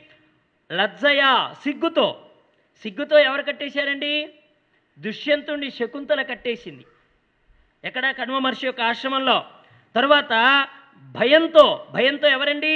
సుందోపసుందులు అనేటువంటి వాళ్ళని మోహిని అనేటువంటి ఆవిడ కట్టేసింది అనమాట అలాగే క్రీగంటి చూపులతో వ్యాసుణ్ణి సత్యవతి కట్టేసింది క్రీగంటి చూపులతో ఈర్ష్య నిండినటువంటి మాటలతో శివుణ్ణి పార్వతీ కట్టేసినట్టుగా కలహంతో కృష్ణుణ్ణి సత్యభామ కట్టేసినట్టుగా విలాసంతో పాండవుల్ని ద్రౌపది కట్టేసినట్టుగా ఇలా స్త్రీలు పురుషుల్ని కట్టేస్తారు. చివరికి వారి వల్ల బాధ కలిగినప్పుడు స్నేహం కానీ విరోధం కానీ ఆడవారితో పెట్టుకోకూడదు. ఈ బాధపడ్డ వ్యక్తులు పుత్రులు పుట్టనంత వరకు ఆదరించిన భార్య తను తల్లి కాగానే ప్రేమని పిల్లల మీదకు తిప్పుతుంది. కాబట్టి పిల్లలున్న తల్లిని నమ్మద్దు అని కొంతమంది అన్నారు. దానికి అర్థం ఏమిటంటే ఆ ప్రేమలో కొంత భాగం పిల్లలకు వెళ్ళిపోతోంది కాబట్టి ఇవన్నీ కూడా అలాంటి కాలంలో అప్పుడు పుట్టినటువంటి శ్లోకాలు. వాటికి అర్థాన్ని మనం వ్యతిరిక్తంగా అర్థం చేసుకోని అవసరం లేదు అంటాడు వాల్మీకి మహర్షి. కామాతురుణ్ణి కాబట్టి ప్రమాణం చేశానంటున్నాడు దశరథ మహారాజు. కామంతో ఉన్నాను. అంటే బాగా సంతోషంతో ఉన్నాను. ఇవ్వగలనా లేదా అనేటువంటి ఆలోచన లేకుండా నీకు ఆనందం కలిగించేందుకోసమే నేను అలాగా నేను మా మాట ఇచ్చేశాను ఎలాగా? ఆ మాటకు ఎలాగైతే లోబడిపోతాడో శబ్దం అనేటువంటి దానికి ఎలాగైతే ఆ జింక్ అనేటువంటిది ఆ ఏది శబ్దానికి ఆ వేణువుకు పరవశించిపోయి వలలో చిక్కుకుంటుందో నీ మాటల నుంచి వచ్చేటువంటి మాధుర్యం అనేటువంటి శబ్దము నా చెవిని సోకాలనే ఆనందంతో కౌసల్యని కూడా వదిలేసి ఇదిగో నీ వెనక పరిగెత్తాను. ఎప్పుడైతే దశరథుడు తన యొక్క పది ఇంద్రియాల్ని బాగా సంతోషంతో ఉన్నప్పుడు కామంతో కూడినటువంటి వాడి వైపుకు నడిపిస్తాడో అప్పుడప్పుడే రాముడు తనకు దూరం అవుతున్నాడు అప్పుడప్పుడే విషయాలతో తాను బంధింపబడుతున్నాడనే విషయం మనకు రామాయణం చెప్తోందనమాట అలాగే ఇప్పుడు కైక మందిరానికి వచ్చాడు కామాతురుడై వచ్చాడు కైక మాటలు విందామని వచ్చాడు శబ్దంతో చిక్కుపడిపోయిన లేడి కట్టుబడిపోయినట్టుగా ఆ కైక మాటలకు తను బద్ధుడైపోవలసి వచ్చింది. దాని నుంచి బయటికి తెచ్చుకోవడం ఎలాగో తనకి తన బుద్ధి అందనంత ప్రయత్నం చేసేసింది ఆవిడ. అంత బంధించేసింది. ఆ సత్యమునకు కట్టుబడేలా చేసింది ఆయన్ని. అప్పుడు ఆయన అన్నాడు నేను కామాతురుణ్ణి కాబట్టి ప్రతిజ్ఞ చేశాను ప్రమాణం చేశాను ఇప్పుడు నాకు తెలివచ్చింది అంగీకరించను అని దశరథుడు అనొచ్చు. కానీ దశరథుడు ఎవరండి? ధర్మాత్ముడు. కాబట్టి అలా తప్పించుకోకుండా మదనపడ్డాడు ఆయన. పెళ్ళినాడి ప్రమాణం ఏమిటి అదిగాక యుద్ధంలో ఇచ్చిన వరాలేమిటి? కోరినటువంటి భార్య కూడా తనకిష్టురాలు కదా. అందున పట్టాభిషేక సమయంలో ఎవరి గురించే కాకుండా తన భార్య తన పుత్రుని గురించి అడిగింది కదా. ఒక దారి నుంచి చూస్తే కైకమ్మ వాదంలో అర్థం లేకపోలేదు. అందులో కూడా అర్థం ఉంది. అందుకని రాజ్యాన్ని ఇద్దరికి భాగించనా అని ఆలోచిస్తే రాజ్యం మొత్తం రాముడికే చెందవలసి వస్తే రాముడికి ఇవ్వకపోవడం దోషమవుతోంది కదా. వాడి అర్ధరాజ్యాన్ని మరొక ఇవ్వడం ఇవ్వడం కూడా దోషమే. కాబట్టి ఈ సందర్భంలో ఇద్దరికీ కాకుండా తాను మరణించేంత వరకు తన వద్దే రాజ్యం ఉంచుకొని ఏది వీలైనట్లయితే అది చేద్దామంటే అది ప్రజల దగ్గర మాట తప్పినట్టు అవుతోంది కాబట్టి అది మరింత దోషం. ఇవన్నీ ఆలోచించినటువంటి దశరథుడు మరణిస్తాను అని ఎప్పుడైతే ఆ మాట విన్నాడో వెంటనే రాముణ్ణి వనాలకు పంపితే సమస్య తీరిపోతుంది కదా. దానికోసం మళ్ళీ చావడం ఎందుకు దశరథ మహారాజా అని కైకమ్మ అడిగిందనమాట. నేను చచ్చిపోతాను అని దశరథుడు కైకమ్మ పాదాలు పట్టుకడిగాడు. దానికి చావడం ఎందుకయ్యా? రాముణ్ణి వనాలకు పంపిస్తే సరిపోతుంది కదా? అని కైకమ్మ ఎదురు ప్రశ్నించింది. విషం తాగేస్తే పరిష్కారం అయ్యేటప్పుడు చావడం ఎందుకు? అని అడిగినట్టుగా అడిగింది. రాముణ్ణి పంపితే తనకు ప్రాణాలు నిలబడవు. పంపకపోతే ప్రజల తీర్పును పాటిస్తానని సత్యవాక్కుకి హాని జరుగుతుంది. పంపితే ఆత్మప్రాణి హ- జరుగుతోంది. పంపకపోతే సత్యహాని జరుగుతోంది కాబట్టి దశరథ మహారాజు రెండింటికి నడుము పడ్డాడు. కాడికి చక్రానికి నడుమ ఉండే ఎద్దు ఎలా ఉందో అలా వ్రాశాడండి వాల్మీకి మహర్షి. కాడికి చక్రానికి మధ్య ఉండేటువంటి ఎద్దు. మీరు పూర్వం పెద్ద చక్రాల బళ్ళు చూసారా పెద్ద చక్రాలు ఉంటాయి మనకి దోసకాయలు గెనిసిగడ్డలు అవన్నీ అమ్మడానికి వస్తూ ఉంటారు. దానికి ఒక ఎద్దుని కడతారు. ఆ ఎద్దు కాస్త ఇటు జరిగిందనుకోండి చక్రానికి దాని పృష్ఠభాగం తగులుతుంది. దానికి ఒక ఇనుము లాంటిది ఉంటుంది. ఆ చక్రానికి ఇనుము లాంటిది ఉంటుంది అనమాట ఆ ఇనుము ఆ ఎద్దుకు మాటి మాటికి తగిలింది అనుకోండి అక్కడ ఒక పుండు ఏర్పడుతుంది. ఇది చక్రానికి తగలకూడదు. అలాగని యువతలే నడుస్తూ ఉందనుకోండి కాస్త అక్కడ చెక్క భాగం ఉంటుంది అక్కడ అడ్డగా. అతడు కూర్చునేటువంటి చెక్క భాగం. ఆ చెక్క భాగం తగులుతుంటుంది అనమాట సరిగా నడిస్తే ఒక బాధ ఉంది నడవకుండా యువతలకు వస్తే ఇంకో బాధ ఉంది. ఎలా నడిచినా కానీ బండి మాత్రం కదలాలి కదలకపోతే యజమాని మాత్రం ఒప్పుకోడు. ఇలాగా ఆ చక్రానికి కాడికి చక్రానికి మధ్య ఉండేటువంటి ఎద్దు ఎలా ఉందో అలా ఉంది దశరథ మహారాజు పరిస్థితి అని చెప్పాడండి వాల్మీకి మహర్షి. ఎందుకని చెప్పాడండి? ఎద్దుతోనే ఎందుకు పోల్చాడండి? ఎద్దు అనేది దేనికి సంకేతం అని చెప్పుకున్నాం? వృషభం అనేటువంటిది ధర్మానికి సంకేతం. ధర్మానికి సంకేతం. పూర్వం రూపాయి కాయిన్స్ మీద తిరగవేస్తే ఎద్దు బొమ్మ ఒకటి అశ్వం బొమ్మ ఒకటి ఉండేది. అంటే కాలంలో పరిగెత్తి డబ్బు సంపాదించు అశ్వంలాగా సంపాదించు కానీ వృషభంలాగా సంపాదించు. అశ్వంలాగా సంపాదించడం అంటే అర్థం ఏంటి వేగంగా డబ్బును సంపాదించు అని అర్థం.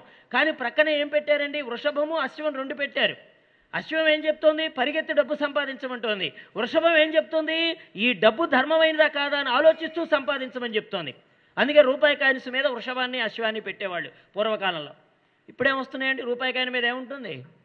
ఏ ఉండడం లేదు. ఏం ఉండదు ఏం చెప్పారు? ఎక్కడో వాట్సాప్లో చూసినట్టు గుర్తు. పూర్వం అట రూపాయికానికి ధాన్యం కంకులు వచ్చాయట. అందుకని ధాన్యం బొమ్మేశారట. ఇప్పుడు బొట్టనేలు ఇచ్చాడట. చీక్కోవడానికి ఏమీ రాదని చెప్పడానికి. ఈ రూపాయికాయన మీద అంతకంటే ఏమీ ఉండదు. వృషభం అశ్వం రెండు ఉండేవి పూర్వకాలంలో. అలాగే వృషభంతో ఎందుకు పోల్చాడు? ఆయన ధర్మానికి సంకేతం. ధర్మ నిర్ణయం చేయడం ఎలాగా? అనే విషయంలో నిర్ణయం చేయలేనటువంటి తన స్థితిని ఈ పోలికతో చెప్పాడండి వాల్మీకి మహర్షి. ఎందుకంటే ఎద్దు తెల్లగా ఉంటుంది. అది సత్వగుణానికి ప్రతీక. కైక వరాల విషయంలో ఏ విషయమూ తెలియని అమాయకుడు కాబట్టి దశరథుడికి కూడా ఈ పోలికే వస్తుంది. దశరథుడు అమాయకుడే అయితే ఎందుకు ఇలా అయ్యాడు? అంటే లౌకికంగా ఓ సమాధానం చెప్పుకోవాలి మనం. ఏంటంటే రాజులు వ్యసనపరులు స్త్రీ వ్యసనంతో ఈయన తన భార్య అయినా కానీ అతి కామంతో ఉండడం కూడా వ్యసనమేనండి. లోకంలో వ్యసనము అనే పదం తన పరిధి దాటి ప్రవర్తిస్తే అది ధర్మబద్ధమైనదైనా అయి ఉండొచ్చు కాక కానీ ఆ ధర్మాన్ని కూడా తప్పి ఉన్నట్లయితే అది వ్యసనంగానే పరిగణింపబడుతోంది. అందుకే మహాత్ములు మనకి పూర్వకాలంలో భాగవతంలో మీరు చూసే ఉంటారు. కశ్యప ప్రజాపతి దగ్గరికి దితి అదితి అనేవాళ్ళు వచ్చినప్పుడు తన భార్యతో తాను సంబంధంతో సంతానాన్ని కలిగించే ప్రక్రియకు పూనుకోవడం అనేది ధర్మమే. కానీ అక్కడ అధర్మం ఒకటి ఉంది. ఏమిటది? అసుర సంధ్యావేళ. శివుడు ప్రమదగణాలతో సంచరించే సమయం. భార్యాభర్తలు కలవడం ధర్మమే కానీ ఈ విధంగా ఈ సమయంలో కలవడం అధర్మం అంటోంది. అంటే అప్పుడు అదేమవుతోంది? వ్యసనమవుతుందే కానీ కామం కాదు. భగవంతుడు ఏమన్నాడంటే కామాన్ని నేనని చెప్పాడు వ్యసనాన్ని నేనని చెప్పలేదు. ధర్మ విరుద్ధోన్భూతేషు కామోస్మిన్ భరతర్షభ. భగవద్గీతలో స్వామి స్పష్టంగా చెప్పాడు నీ భార్యతో పొందే ధర్మబద్ధమైన కామాన్ని నేను అన్నాడు ఆయన అంటే ధర్మబద్ధమైన కామం నేను అన్నాడే కానీ వ్యసనం నేను అనలేదు ఆయన వ్యసనం అంటే అర్థం ఏమిటి? ధర్మ పరిధిని దాటి కాలాన్ని గుర్తించకుండా భగవద్ధర్మానికి విరుద్ధంగా చేసేటువంటి ధర్మబద్ధమైన కార్యం కూడా అది అధర్మమే అది వ్యసనమే. ఇక్కడ దశరథుడిలో ఉన్న వ్యసనం ఏమిటి? కైక దగ్గరకు మాటి మాటికి వెళ్ళడం. తన రహస్యాలన్నీ కైకకు దాచకుండా చెప్పడం. తనదైనటువంటి ఆనందాన్ని కైకమ్మతో పంచుకోవాలని అతిగా ప్రవర్తించేటువంటి విధానం ఒకటి దశరథుడి దగ్గర ఉంది. ఈ అతి అనేటువంటి విషయం వల్లనే ధర్మరా ఇక్కడ దశరథుల వారు కైక దగ్గర బోల్తా పడ్డాడు. ఇక్కడ ఈ వ్యసనం వల్లనే తన జీవితానికే ముప్పు తెచ్చుకునే శాపాన్ని పొందాడు. మనం నేను చెప్పుకున్నాం కదా శబ్దభేది విద్య. శబ్దభేది విద్య శాపం ఎందువల్ల వచ్చింది? వ్యసనం వల్ల వచ్చింది. ఎందువల్ల? రాత్రిపూట ప్రక్కన ఎవరూ తనకి సహాయం చేసేటువంటి వాళ్ళు కానీ విద్య నేర్పేటువంటి వాళ్ళు కానీ లేకుండా ఉండడం వల్ల అది తానే ప్రాక్టీస్ చేయడం అనేటువంటిది దోషం. దాన్ని ఏమంటారు? వ్యసనం అంటారు. ఆ వ్యసనం వల్ల తనకు శాపం వచ్చింది. ఇప్పుడు ఈ వ్యసనం వల్లే తన లోకానికి సమాధానం చెప్పుకోలేక ఒక ధర్మబద్ధమైన చట్టంలో ఇరుక్కుపోయి అటు కైకకు మాట ఇచ్చిన దాని మీద నిలబడాలా? లేక సభకు మాట ఇచ్చిన దాని మీద నిలబడాలా అనేటువంటి రెండింటి మధ్య చిక్కుకుపోయాడు దశరథ మహారాజ్.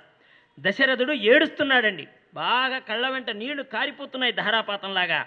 ఈ నష్టానికి కారణం సప్త వ్యసనాల్లో ఒకటైనటువంటి స్త్రీ వ్యసనం. దశరథుడు ఏడుస్తున్నా కానీ ప్రియం అదుష్టం ప్రతికూల భాషిణీం. ఇలా ఉండడంలో ఆమె తప్పు లేదని ఏం చెప్పాడండి? ప్రియాం అదుష్టాం.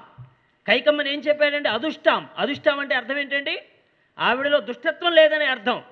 అంటే ఇంత చూస్తున్నా కానీ వాల్మీకి కైకలో దోషం లేని తనాన్నే చూశాడు ఆయన అలాగ నిలబడిపోయింది ఆవిడ.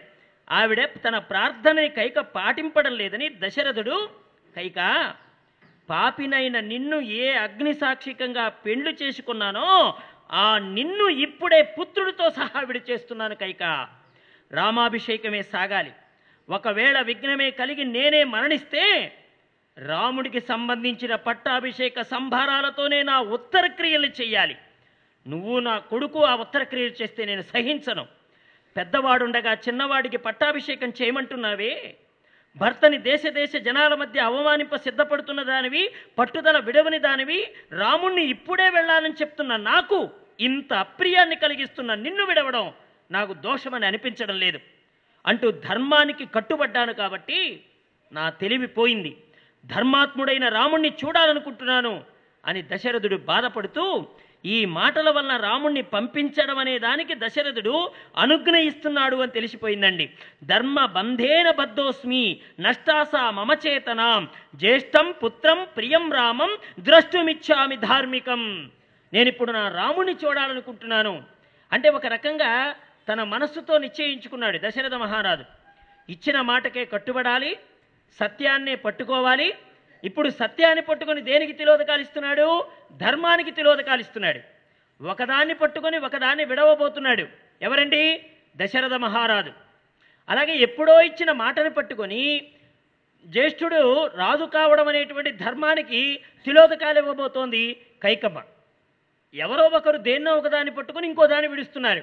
కానీ రాముడు మాత్రం సత్యము ధర్మం రెండూ పట్టుకుని నడుస్తున్నాడు అన్నమాట ఈ మాటలన్నీ విన్న తరువాత ఊరి వెలుపల సరయూ నదిలో స్నానం చేసి అయోధ్యానగరం నుంచి జనమంతా కూడా జట్టులు జట్టులుగా అంతఃపురం వైపు వస్తున్నారు. ఇదంతా కూడా కైక మందిరంలో అంతఃపురంలో జరిగిపోతోంది ఈ వాదనంతా కూడా. ముందు భాగంలో వశిష్ఠుడు శిష్యులతో వేదాన్ని పఠిస్తున్నాడు ఆయన. కర్పూరపు నీళ్ళను చల్లి మార్గాన్ని శుభ్రపరచడం చేత ఎనలేని దివ్య పరిమళ ముక్కుపుటాల్ని తాకుతోంది. ఎటు పక్కకు చూసినా సమాన దూరంలో రంగురంగుల జెండాలు ఇరు మార్గాలకి పక్కగా దర్శనమిస్తున్నాయి. నాలుగు మార్గాల కూడల్లో అందమైన బొమ్మల ఆకారంలో రంగురంగుల పుష్పాల్ని పేర్చారు. ప్రజల కంఠాల్లో విలువ తక్కువైన ఆభరణమే కనిపించడం లేదు. ఆ సందర్భంలో వశిష్ఠుడు తన వెంట వస్తున్న శిష్యుల్ని ఆపి సుమంత్రుడి దగ్గరికి వెళ్ళాడు. సుమంత్ర ఇదిగో అయోధ్యానగర జనం. పుష్యమి నక్షత్రం రాబోతోంది. పట్టాభిషేకానికి బంగారు కుండలు అవిగో సిద్ధంగా ఉంచాను. తేనెలు నవధాన్యాలు పెరుగు పేలాలు అన్నీ సిద్ధమే. నృత్యం చేయబడిన ఎనుమండుగురు కన్నెలు ఊరేగింపుకై శత్రుంజయమనే మదగజం రాముణ్ణి కప్పేందుకు తెల్లని గొడుగు వీచడానికి వింజామరము ముందు నడిపించేందుకు బండితో కూడిన బంగారు పగ్గాల తాళ్ళున్న బలుసిన ఎద్దుల జత ఇటు అటు నడిచేందుకు మంచి జూలున్న గుర్రాలు ఒకటేంటి? ఇంకా సిద్ధం కానిది రాజుగారు మాత్రమేనని చెప్పు. దశరథుడు ఎక్కడున్నాడో చూడవయ్యా అని సుమంత్రుల వారిని పంపించాడు వశిష్ఠుల వారు. దశరథుణ్ణి స్థుతిస్తూ లోనికి వెళ్ళిన సుమంత్రుడు దీనంగా కైక మందిరంలో పడి ఉన్న దశరథ మహారాజును చూశాడు. కొద్దిగా నమస్కారం చేసి పక్కకు తొలిగి నోరు విప్పలేక రాజు బాధపడుతుంటే సుమంత్ర రాముని పట్టాభిషేక వార్తతో రాత్రి రాత్రంతా ఆనందపడిన రాజుకి ఇప్పుడిప్పుడే కొద్దిగా కొనుకు పడుతోంది. వెంటనే రాముని పిలుచుకురా. ఆలోచించవలసిన పనిలేదు అని కైకమ్మ గట్టిగా సుమంత్రుడితో చెప్పింది. రాముణ్ణి పిలుచుకురమ్మన్నాడు అని సుమంత్రుడు యువతలకి రాగానే అక్కడున్న వారంతా అడిగారు దశరథుడు ఇంకా రాలేదేంటి? కారణం కనుక్కోండి అని అనడంతోనే ఆ మాటకు సమాధానం కనుక్కోవడానికి సుమంత్రుడు వారు తెరచాటును వచ్చి నిలబడ్డాడు. రాజా మీ దర్శనానికి ప్రజలు ఎదురు చూస్తున్నారు అని సుమంత్రుడు చెప్పాడు. దానికి బదులుగా రాజన్ రాజా సుమంత్ర రాముణ్ణి తీసుకురమ్మన్నానన్న నా ఆజ్ఞని ఎందుకు పాటించడం లేదు? నేను నిద్రపోవడం లేదు. రాముణ్ణి తీసుకొని రా అన్నాడు డగ్గుత్తికతో దశరథ మహారాజు. ఇక్కడ మీరు ఒక విషయాన్ని బాగా గమనించాలి. రాముణ్ణి తీసుకురా అనే పదం కైకమ్మ చెప్పిందే కానీ దశరథుడు చెప్పలేదు. ఆ మాటకు సుమంత్రుడు బయటికెళ్ళిన తరువాత అయోధ్యానగర ప్రజలలో కొంతమంది మాత్రమే అంతఃపురం లోపల దాకా వెళ్ళగలిగిన అర్హత కలిగినటువంటి వాళ్ళు ఇంకా దశరథుడు రాలేదేమనే మాట విని దానికి సమాధానం కనుక్కోవడానికి సుమంత్రుడు వచ్చి తెరచాటు నిలబడితే ఇక్కడ కైక మాట్లాడలేదు. ఎవరు మాట్లాడారు? దశరథుడు మాట్లాడారు. ఏం మాట్లాడాడు? రాముణ్ణి తీసుకురమ్మన్నానన్న నా ఆజ్ఞను నువ్వెందుకు పాటించడం లేదు? అన్నాడు. అంటే ఇక్కడ కైక వాక్కు దశరథుడు యొక్క అనుజ్ఞ అయ్యింది. అంటే ఇప్పుడు కైకమ్మ రాముణ్ణి వనాలకు పొమ్మంది అనుకోండి ఇప్పుడు ఇండైరెక్ట్గా ఆ మాట ఎవరన్నట్టు? దశరథుడు అన్నట్టే. ఇప్పుడు ఎలాగైతే రాముణ్ణి తీసుకురా అనే మాట కైకమ్మ పలికిందో అదే మాటని తన అనుజ్ఞగా ఇక్కడ సుమంత్రుడితో రెండవసారి దశరథుడు హెచ్చరించాడో ఆ మాటని పట్టుకుని రామచంద్రమూర్తి దగ్గరికి సుమంత్రుడు వెళ్ళబోతున్నాడో ఆ తరువాత కథాభాగంలో కూడా కైకమ్మ మాత్రమే రాముణ్ణి వనాలకు వెళ్ళమంది అంటే అక్కడ దశరథుడు మాట్లాడలేదు కదా మరి దశరథుడు అనుగ్రహం ఇవ్వలేదు కదా అనుకోవడానికి వీల్లేదు. కైకమ్మ మాటే దశరథుడు యొక్క మాటగా అక్కడ పలికించేలాగా చేశారన్నమాట. ఆ మాటని దశరథుడు సైతం ఒప్పుకున్నాడు. నేను ఆజ్ఞ చేసిన తర్వాత ఇంకా ఎందుకు ఇక్కడ నుంచున్నావు అని అంటే వెంటనే సుమంత్రుడు అక్కడి నుంచి బయలుదేరాడండి.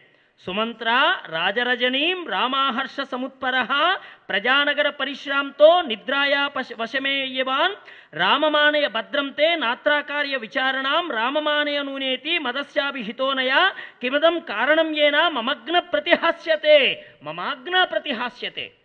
ఇది నా ఆజ్ఞ అని గట్టిగా మాట్లాడాడు దశరథ మహారాజు.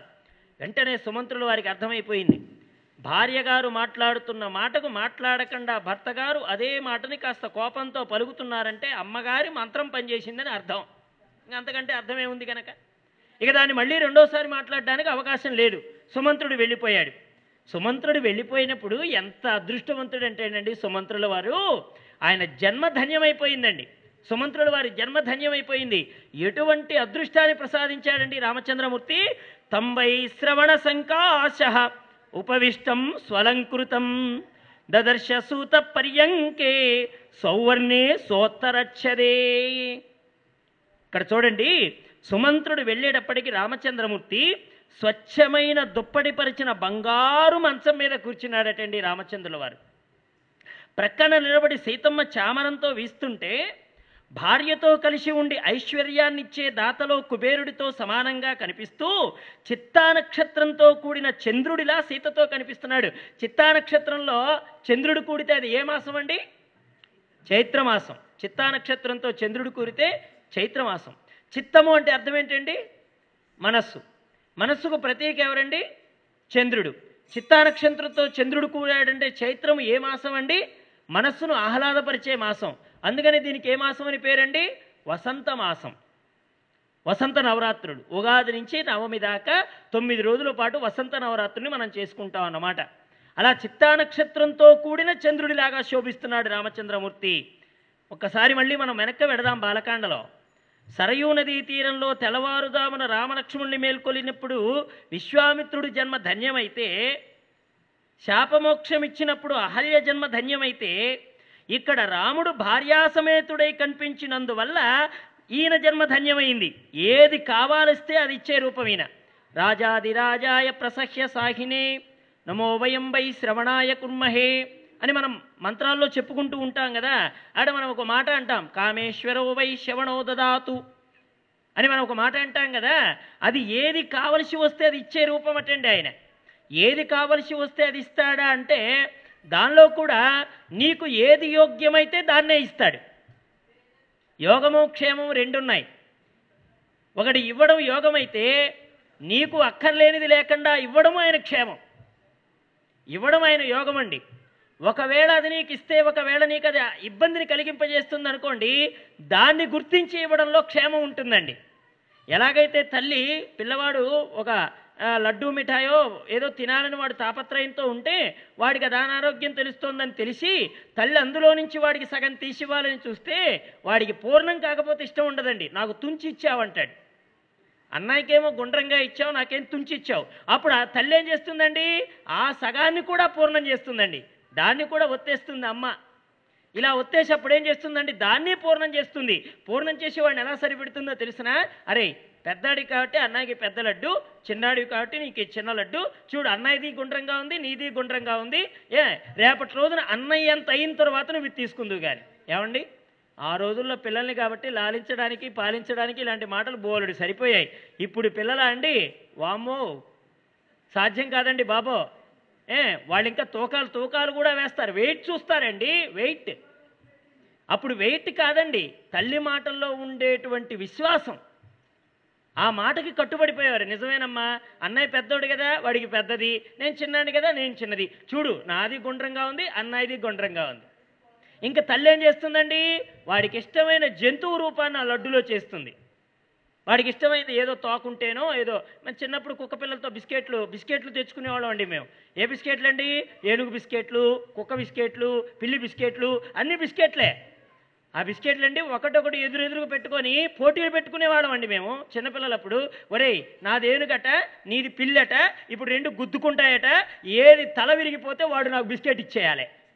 ఇరక్కండా ఉన్నటువంటి వాడికి ఇరిగిన వాడు బిస్కెట్ ఇవ్వాలండి. అది పోటీ అనమాట మా అందరి మధ్య. పొరపాటున చేయదగిలి ఇరిగింది అనుకోండి ఒప్పుకునేవాళ్ళం కాదు. ఆ బిస్కెట్లో ఆ తల భాగమో తోక భాగమో తగిలితే అది విరిగితే అప్పుడు విరిగిందని వీడికి ఇచ్చేసేయాలన్నమాట అట్లా ఉండేవి ఆటలు కూడా. కానీ రూపాలైతే వేరు కానీ ఉన్నదొక్కటే అది బిస్కెటే. అలాగే ఏ విధంగానైతే ఆ తల్లి ఆ విధమైనటువంటి ఆ ఇష్టమైనటువంటి దాన్ని వాడికి ఇప్పింపజేస్తూనే వాడికి యోగంతో పాటుగా క్షేమాన్ని కూడా చూస్తూ ఇస్తుందో అలాగే భగవంతుడు కూడా ఎంత వేడుకున్నా ఒకటి నీవు ఇవ్వడం లేదు అంటే అందులో నీకు కష్టం రాబోతోందని అర్థం. పీడించి తీసుకున్న దానిలో కష్టం ఉంటుందండి. మాటి మాటికి మాటి మాటికి భగవంతుడిని మనం అదే అడిగి ఆయన పీడించి తీసుకున్నాం అనుకోండి ఆయనకి ఇవ్వడానికి సామర్థ్యం లేక కాదు ఇస్తే నీవెక్కడ నాశనం అయిపోతావేమోనని ఆయన భయం. కానీ నీ పోడు పళ్ళకి ఇచ్చావనుకోండి దానివల్ల వచ్చే కష్టం నీవే అనుభవించాలి. అప్పుడు ఆయన ఏం చేస్తాడు? నేను అంతగా చెప్పినా విన్నావా? అవసరం లేని దాన్ని నీకు అవసరం అంటూ నన్ను పీడించి మరీ తెచ్చుకున్నావు. ఇప్పుడు నువ్వు బాధపడుతున్నావు నన్ను బాధ పెడుతున్నావు. అంతే కదండి? ఇప్పుడు వారి బాధ వీరి బాధ కాదా? వీరి బాధ వారి బాధ కాదా? కాబట్టి ఇప్పుడు బాధ ఎంతమందికి వచ్చిందండి? చెప్పిన మాట వింటే బాధ లేకుండా పోయేది. విన్నదాన్ని అర్థం చేసుకోలేని వాడి బాధను కూడా వీడే పడాల్సి వస్తుంది. అప్పుడు ఏ బాధ అవుతుందండి? అయ్యో ఇంత బాధ నా బిడ్డ పడుతున్నాడనే బాధతో పాటుగా ఈ బాధ వాడికొచ్చిందనే బాధ కూడా ఇతడు అనుభవించాల్సి వస్తుంది. తండ్రి అంటే అది కదండి. అందుకని కామేశ్వరో వై శ్రవణో దదాతు. అడిగినటువంటి వారికి సమర్థుడైనటువంటి వారికి అడగకుండానే తన యొక్క ఆ యోగమును ప్రసాదించేటువంటి లక్షణం కలిగినటువంటి వాడు నారాయణమూర్తి. అలాంటి మూర్తి దర్శనం కలిగిందండి ఇక్కడ సుమంత్రుల వారికి. దర్శనం చేతనే సుమంత్రుడికి మోక్షం లభించింది. ఆనందంతో ఆ రూపాన్ని చూసిన సుమంత్రుడు కౌసల్యా సుప్రజారామా పితుత్వాం ద్రష్టుమిచ్చతి. రెండుసార్లు ఇద్దరు మహాత్ములు కౌసల్యా సుప్రజారామ అని రాముడిని పిలిచారు. ఒకళ్ళు విశ్వామిత్రుడైతే రెండవ వారు ఎవరండి? సుమంత్రుల వారు. విశ్వామిత్రుడు వారు బాలరాముణ్ణి చూస్తే సుమంత్రుల వారు సీతారాముణ్ణి చూశారు. బాలరాముణ్ణి చూసిన ఆనంద పరవశంతో విశ్వామిత్రుడు కౌసల్యా సుప్రజారామ అని పిలిస్తే సీత పక్కనున్నా కానీ కౌసల్యనే తలస్తూ కౌసల్యా సుప్రజారామ అంటూ పిలిచాడండి. ఎవరు? సుమంత్రుల వారు. పితా త్వాం ద్రష్టుమిచ్చతి. మహిష్యా సహ కైకేయాం గమ్యతాం తత్రమాచిరం. సుమంత్రుల వారు అన్నారు కౌసల్యపుత్రుడువైన ఓ రామా కైకమ్మతో కలిసి ఉన్న మీ తండ్రి నిన్ను చూడాలనుకుంటున్నాడయ్యా. కైకమ్మతో కలిసిన మీ తండ్రి నిన్ను చూడాలనుకుంటున్నాడు. అంటే ఇప్పుడు ఎవరి మందిరానికి వెళ్ళాలి రామచంద్రమూర్తి? కైకమ్మ మందిరానికి వెళ్ళాలి. శీఘ్రంగా వెళ్ళాలి. వెంటనే రాముడు సీతని చూస్తూ సీత భరతుడొచ్చేంత వరకు ఈ ఉత్సవం ఆపరాదని నా తల్లి కైకమ్మ నా తండ్రితో చెప్పుంటుంది. చూడండి రాముడు ఎంత మాట అంటున్నాడో. ఈ ఉత్సవం ఏ ఉత్సవం అండి? నిజమైన ఉత్సవం ఏమిటి? ఉత్సవం అంటే ఉత్ అంటే భగవంతుడు సవహ అంటే ప్రకటించడం. భగవంతుడిని ప్రకటించేదే ఉత్సవం. భగవంతుడిని ప్రకటించకపోతే అవి వేడుకలు అవుతాయే కానీ ఉత్సవాలు కావు. ఉత్సవంలో భగవంతుడు ప్రకటింపబడతాడు. ఈ ఉత్సవం ఏమిటి ఉత్సవం? రావణ వధే ఉత్సవం. రామావతారానికి ఉత్సవం ఏదండి? పట్టాభిషేకం ఉత్సవమా? కాదు రామ రావణ వధకు వెళ్ళడం అనేటువంటి కార్యానికి సానుకూలంగా వెళ్ళేటువంటి అవకాశం దొరకడం ఉత్సవం. అందుకని ఆయన ఏమంటున్నాడు? ఈ ఉత్సవము మా అమ్మగారు రా దశరథ మహారాజుతో మాట్లాడుతూ ఒకవేళ భరతుడు వచ్చేంత వరకు ఆపుదాం అనుకుంటున్నావేమో ఈ ఉత్సవాన్ని అక్కర్లేదు భరతుడు రాకపోయినా కానీ ఉత్సవం జరిగి తీరాల్సిందే అని మా నాన్నగారితో మాట్లాడుతుంటోంది. మా నాన్నగారు కాదు భరతుడిని కూడా పిలుద్దామని ఉంటాడు. ఈ వేడుకకు వాళ్ళిద్దరి మధ్య మాటా మాట వచ్చేసి అసలు రాముడి ఇష్టాన్ని కనుక్కుందామన్నట్టుగా నన్ను పిలుస్తున్నారు. సీతతో మాట్లాడుతున్నాడు రామచంద్రమూర్తి లోకక్షేమాన్ని కోరేటువంటి నా తల్లి. ఇక్కడ కైకమ్మని ఏం పిలిచాడండి? హితకామ అని పిలిచాడండి. హితకామ అంటే అర్థమేమిటి చాలా క్షేమమును కోరేటువంటి తల్లి లోకక్షేమాన్ని కోరేటువంటి తల్లి నా విషయంలో తొందర చేస్తుంది. నా విషయంలో రాముడు ఒత్తి పలికాడు ఆ మాటని. నా విషయం అనేటువంటిది ఏంటండి? రావణవధకై నన్ను అరణ్యాలకు పంపించడానికి తొందరపడుతోందని అర్థం. ఆ మాట చెప్పాడు సీతతో. అవతారం సార్థకమయ్యే కాలం వచ్చిందని తెలిసిన ఆమె రాజును బలవంతం చేస్తుంది. అదే వేళకి ఈ సుమంత్రుడు వెళ్ళుంటాడు. సీత ఇలా వెళ్ళి అలా వచ్చేస్తాను. సరేనా? అని రాముడు మాట్లాడితే సీత ఏం చేసిందో తెలుసా అండి? ఒక క్షణం ఆగండి. ఆగండి అని వెళ్ళిన ఆమె ఏం చేసిందండి? రాముడు మెడలో వరమాల వేసి వచ్చిందండి. వరమాల. వరమాల అంటే అర్థం ఏంటి? వరించినటువంటి మాల. ఏం కొత్తగా పెళ్ళయిందండి ఇద్దరికి దండలు మార్చుకోవడం. ఏమిటా దండలు మార్చుకోవడం అంటే? అమ్మవారు అంటున్నారు రామచంద్ర అర్థమైంది. వైకుంఠంలో స్క్రిప్ట్ మాట్లాడుతున్నావు కదా నువ్వు? మనం ఇప్పుడు రావణ వదకు వెళ్ళాలి కదూ? వెళ్ళేటప్పుడు నువ్వు ఒక్కడవే వనాలకు వెళ్ళాలని అక్కడ మీ నాన్నగారు మీ పిన్ని గారి చేత ఒక మాట అనిపిస్తారు. నేను ఒక్కడనే అని అనుకుంటూ జపం చేసుకుంటూ రాక దండ రూపంలో నేను కూడా నీతో పాటే ఉన్నాను. ఇప్పుడు దండ ఎందుకు వేస్తున్నానంటే అక్కడ నీతో పాటు నేను కూడా ఉన్నానని అర్థం. నేను కూడా ఉన్నాను. చూడండి ఆడవాళ్ళే కాదండి కండవలు వేసుకొని వ్రతాలు చేసేది మా మగవాళ్ళు కూడా చేశారు.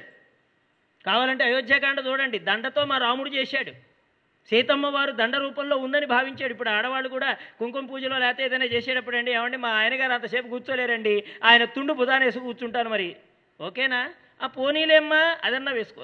అట్లా కాదమ్మా కాదు అలా మనసు ప్రధానం అక్కడ కూర్చుంటే అంటే కాదండి మా ఆయన భుజం మీద ఉన్నట్టుంటుంది నాకు. అదో తృప్తి. ఆ పర్వాలేదులే మా కండు వేసుకొని కూర్చో. కండు వేసుకొని మీరు ఈనాడు వ్రతాలు మొదలెట్టారేమో. మా రాముడు త్రేతాయుగంలోనే మొదలెట్టాడు. భార్యని దండ రూపంలో వేసుకొని ప్రయాణం చేశాడు. దండకారణ్యానికి ప్రయాణం చేశాడు. అమ్మ సీతమ్మ వారు దండ వేసింది రామచంద్రమూర్తికి. సీత అలా వెళ్ళి ఇలా వచ్చేస్తాను అనగానే వెంటనే రామచంద్రమూర్తి మెడలో ఒక హారాన్ని వేసింది. ఆమె రాముడికి శుభాన్ని కోరుతూ మాట్లాడింది. తూర్పు దక్షిణ పశ్చిమ ఉత్తర దిక్కులకు అధిపతులైన ఇంద్ర యమున వరుణ కుబేరులారా నిన్ను రక్షించుగాక అని అమ్మ ఒక మంగళవార్తని పలికిందంటే పట్టాభిషేక భంగవార్తని తట్టుకునే స్థితిని నీకు నాకు అందరికీ కలిగించడం ఏ అనర్థము ఏ దిక్కునా కలగకుండా చూడడం ఇదంతా జరుగుగాక అన్నట్టుగా అమ్మ ఈ విధమైనటువంటి శుభాశీర్వాదం రామచంద్రమూర్తికి చేసి బయలుదేరిందనమాట లక్ష్మణుడు ఛత్రం పట్టాడు. అయోధ్య జనమందరూ ముందు నడుస్తున్నారు. అనేక గజాలు అశ్వాలు వెంట వస్తుండగా అయోధ్య జనుల దృష్టంతా కూడా రాముని మీద గొంతులన్నీ కూడా రాముడి జయ జయధ్వానాల మీద కేంద్రీకరింపబడితే తండ్రి మందిరానికి పోయి దీనుడైన తండ్రికి ముందు నమస్కరించాడు రామచంద్రమూర్తి. ఆ తరువాత కైకమ్మ పాదాలకు నమస్కరించాడు. రామా అని పలికి కన్నీళ్ళు పెట్టి మాట్లాడలేకపోతున్న దశరథుణ్ణి చూసి రాముడు తత్తరపడి కైకమ్మని ప్రశ్నించాడు. ఆమె ఏమాత్రం తొణుకు బెణుకు లేకుండా రామా నీ తండ్రి వరాన్ని ఇస్తానని చెప్పి అడిగిన మీతడు దుఃఖిస్తున్నాడు. చూడు నీ తండ్రి మాట తప్పనివ్వకుండా చెయ్యడం అనేది నీ మీద ఆధారపడి ఉంది. ఇప్పుడు నువ్వు ధర్మాం మీద నిలబడ్డావు అనుకో మీ నాన్ని ధర్మాన్ని పక్కన నిలబెట్టిన వాడవవుతావు సత్యాన్ని మీ తండ్రి చేత ఆచరింపజేసిన వాడివి అవుతావు. ఇప్పుడు నీ నడక నీ తండ్రి సత్యమును ధర్మమును నిలబెట్టేదై ఉంటుంది ఇప్పుడు నువ్వు ఇచ్చేటువంటి మాట నువ్వు నిలబడేటువంటి ఆదర్శవంతమైనటువంటి జీవితానికి సంబంధించిన ఓ మలుపు నీ జీవితంలో తిరగబోతోంది. ఇది నిన్ను సత్యవాదిగా చేస్తోంది. నీ తండ్రిని సత్యవంతుడిగా నిలబెడుతోంది. మీ నాన్నను ధర్మపరుడిగా లోకానికి చూపిస్తోంది. సత్యము ధర్మం అనేటువంటి రెంటినీ పట్టుకు నడిచిన వాడు రాముడు అనేది గనక ఇలలో సుప్రతిష్ఠితం కావాలంటే ఇప్పుడు నేను మాట్లాడే మాట మీద ఆధారపడి ఉంటుంది రామచంద్ర. వింటున్నావా అని రాముడి వైపు సాభిప్రాయంగా చూసింది ఆవిడ. వెంటనే ఇంతకంటే అవకాశం దొరకదేమో అనుకున్నాడండి రాముడు కూడా. వెంటనే ఆయన పట్టేసుకున్నాడు. అమ్మా రాముడు ఎప్పుడు రెండు మాటలు మాట్లాడమ్మా? రాముడెప్పుడు రెండు మాటలు మాట్లాడు? రామో భిన్న భిన్న భాషతే. రాముడెప్పుడు రెండు మాటలు మాట్లాడు? అమ్మా తండ్రి చెప్తే విషయాన్ని తాగుతానమ్మా. సముద్రంలో దూకుతానమ్మా. నా తండ్రి సత్య ధర్మాలని కాపాడే అదృష్టం గనక నాకు లభిస్తే దానికి సముద్రంలో దూకడానికైనా విషాన్ని త్రాగడానికైనా ఈ రాముడు సిద్ధమేనమ్మా? తద్బృహి వచనం దేవి రాగ్రో యధవికాంక్షితం కరిష్యే ప్రతిజానేచ రామో ద్విన్నభిన భాషతే అని రాముడు మేఘ గంభీర స్వరంతో గట్టిగా మాట్లాడాడు కైకమ్మ దగ్గర. దేవతా బుద్ధి పూర్తిగా ఉన్న కైకమ్మ స్పష్టంగా చెప్పింది భరతుడు వచ్చే వరకు ఆగకూడదు రామచంద్ర ఈరోజే అడవికి పోవాలి అని పలికింది ఆవిడ రాముడికి పైనున్న దేవతలకు కూడా మనసు తేలికైందండి. ఆహా ఎంత పని నెత్తిని వేసుకున్నావు తల్లి. మా కోసం మా దేవతా కార్యం నెరవేర్చడం కోసం ఇంతవరకు రామచంద్రుడి మూర్తి మీద ఉన్నటువంటి ప్రేమాభిమానాన్ని ద్వేషంగా మార్చుకొని కనపడుతున్న వాళ్ళందరికీ విషం కక్కిన నాగులాగా దర్శనమిస్తూ రామావతార కార్యాన్ని పూర్తి చేసిన మహా తల్లివి కదమ్మా నీవు. లోకంలో ఎవరూ ఇంత పని రాముడికి చేయలేదమ్మా. ప్రేమతో ఎంతోమంది చేశారు రాముడికి సేవ. ఒక గూడు చేసి ఉండొచ్చు ఒక శబరి చేసి ఉండొచ్చు ఒక ఉడుత చేసి ఉండొచ్చు ఒక విభీషణుడు చేసి ఉండొచ్చు. లేకపోతే రామావతారంలో ఆయన అవతార ప్రయోజనానికి ఎంతమంది అయితే దాసులుగా ఉండి సహాయపడ్డారో వాళ్ళకు సంబంధించినటువంటి వాళ్ళలో సరమ అనల త్రిజట అనేటువంటి వాళ్ళు సహాయం చేసి ఉండొచ్చు. కానీ రాముడి కోసం నిందని మోసి ఆ నిందని తాను భరించి రాము కీర్తి పతాకాన్ని పైకి ఎగరేలా చేయగలిగింది ఒక కైకమ్మ మాత్రమే. ఎక్కడో ఒక చోట చిన్న కథ జరిగినట్టుగా చదివినట్టుగా గుర్తండి రామచంద్రమూర్తి బాణాలు వేస్తూ ఉంటాడు కదండి. ఆ బాణాలు వేసేటువంటి సమయంలో ఓ బాణం తీసుకొని ఇలా నేలలో గుచ్చాడటండి.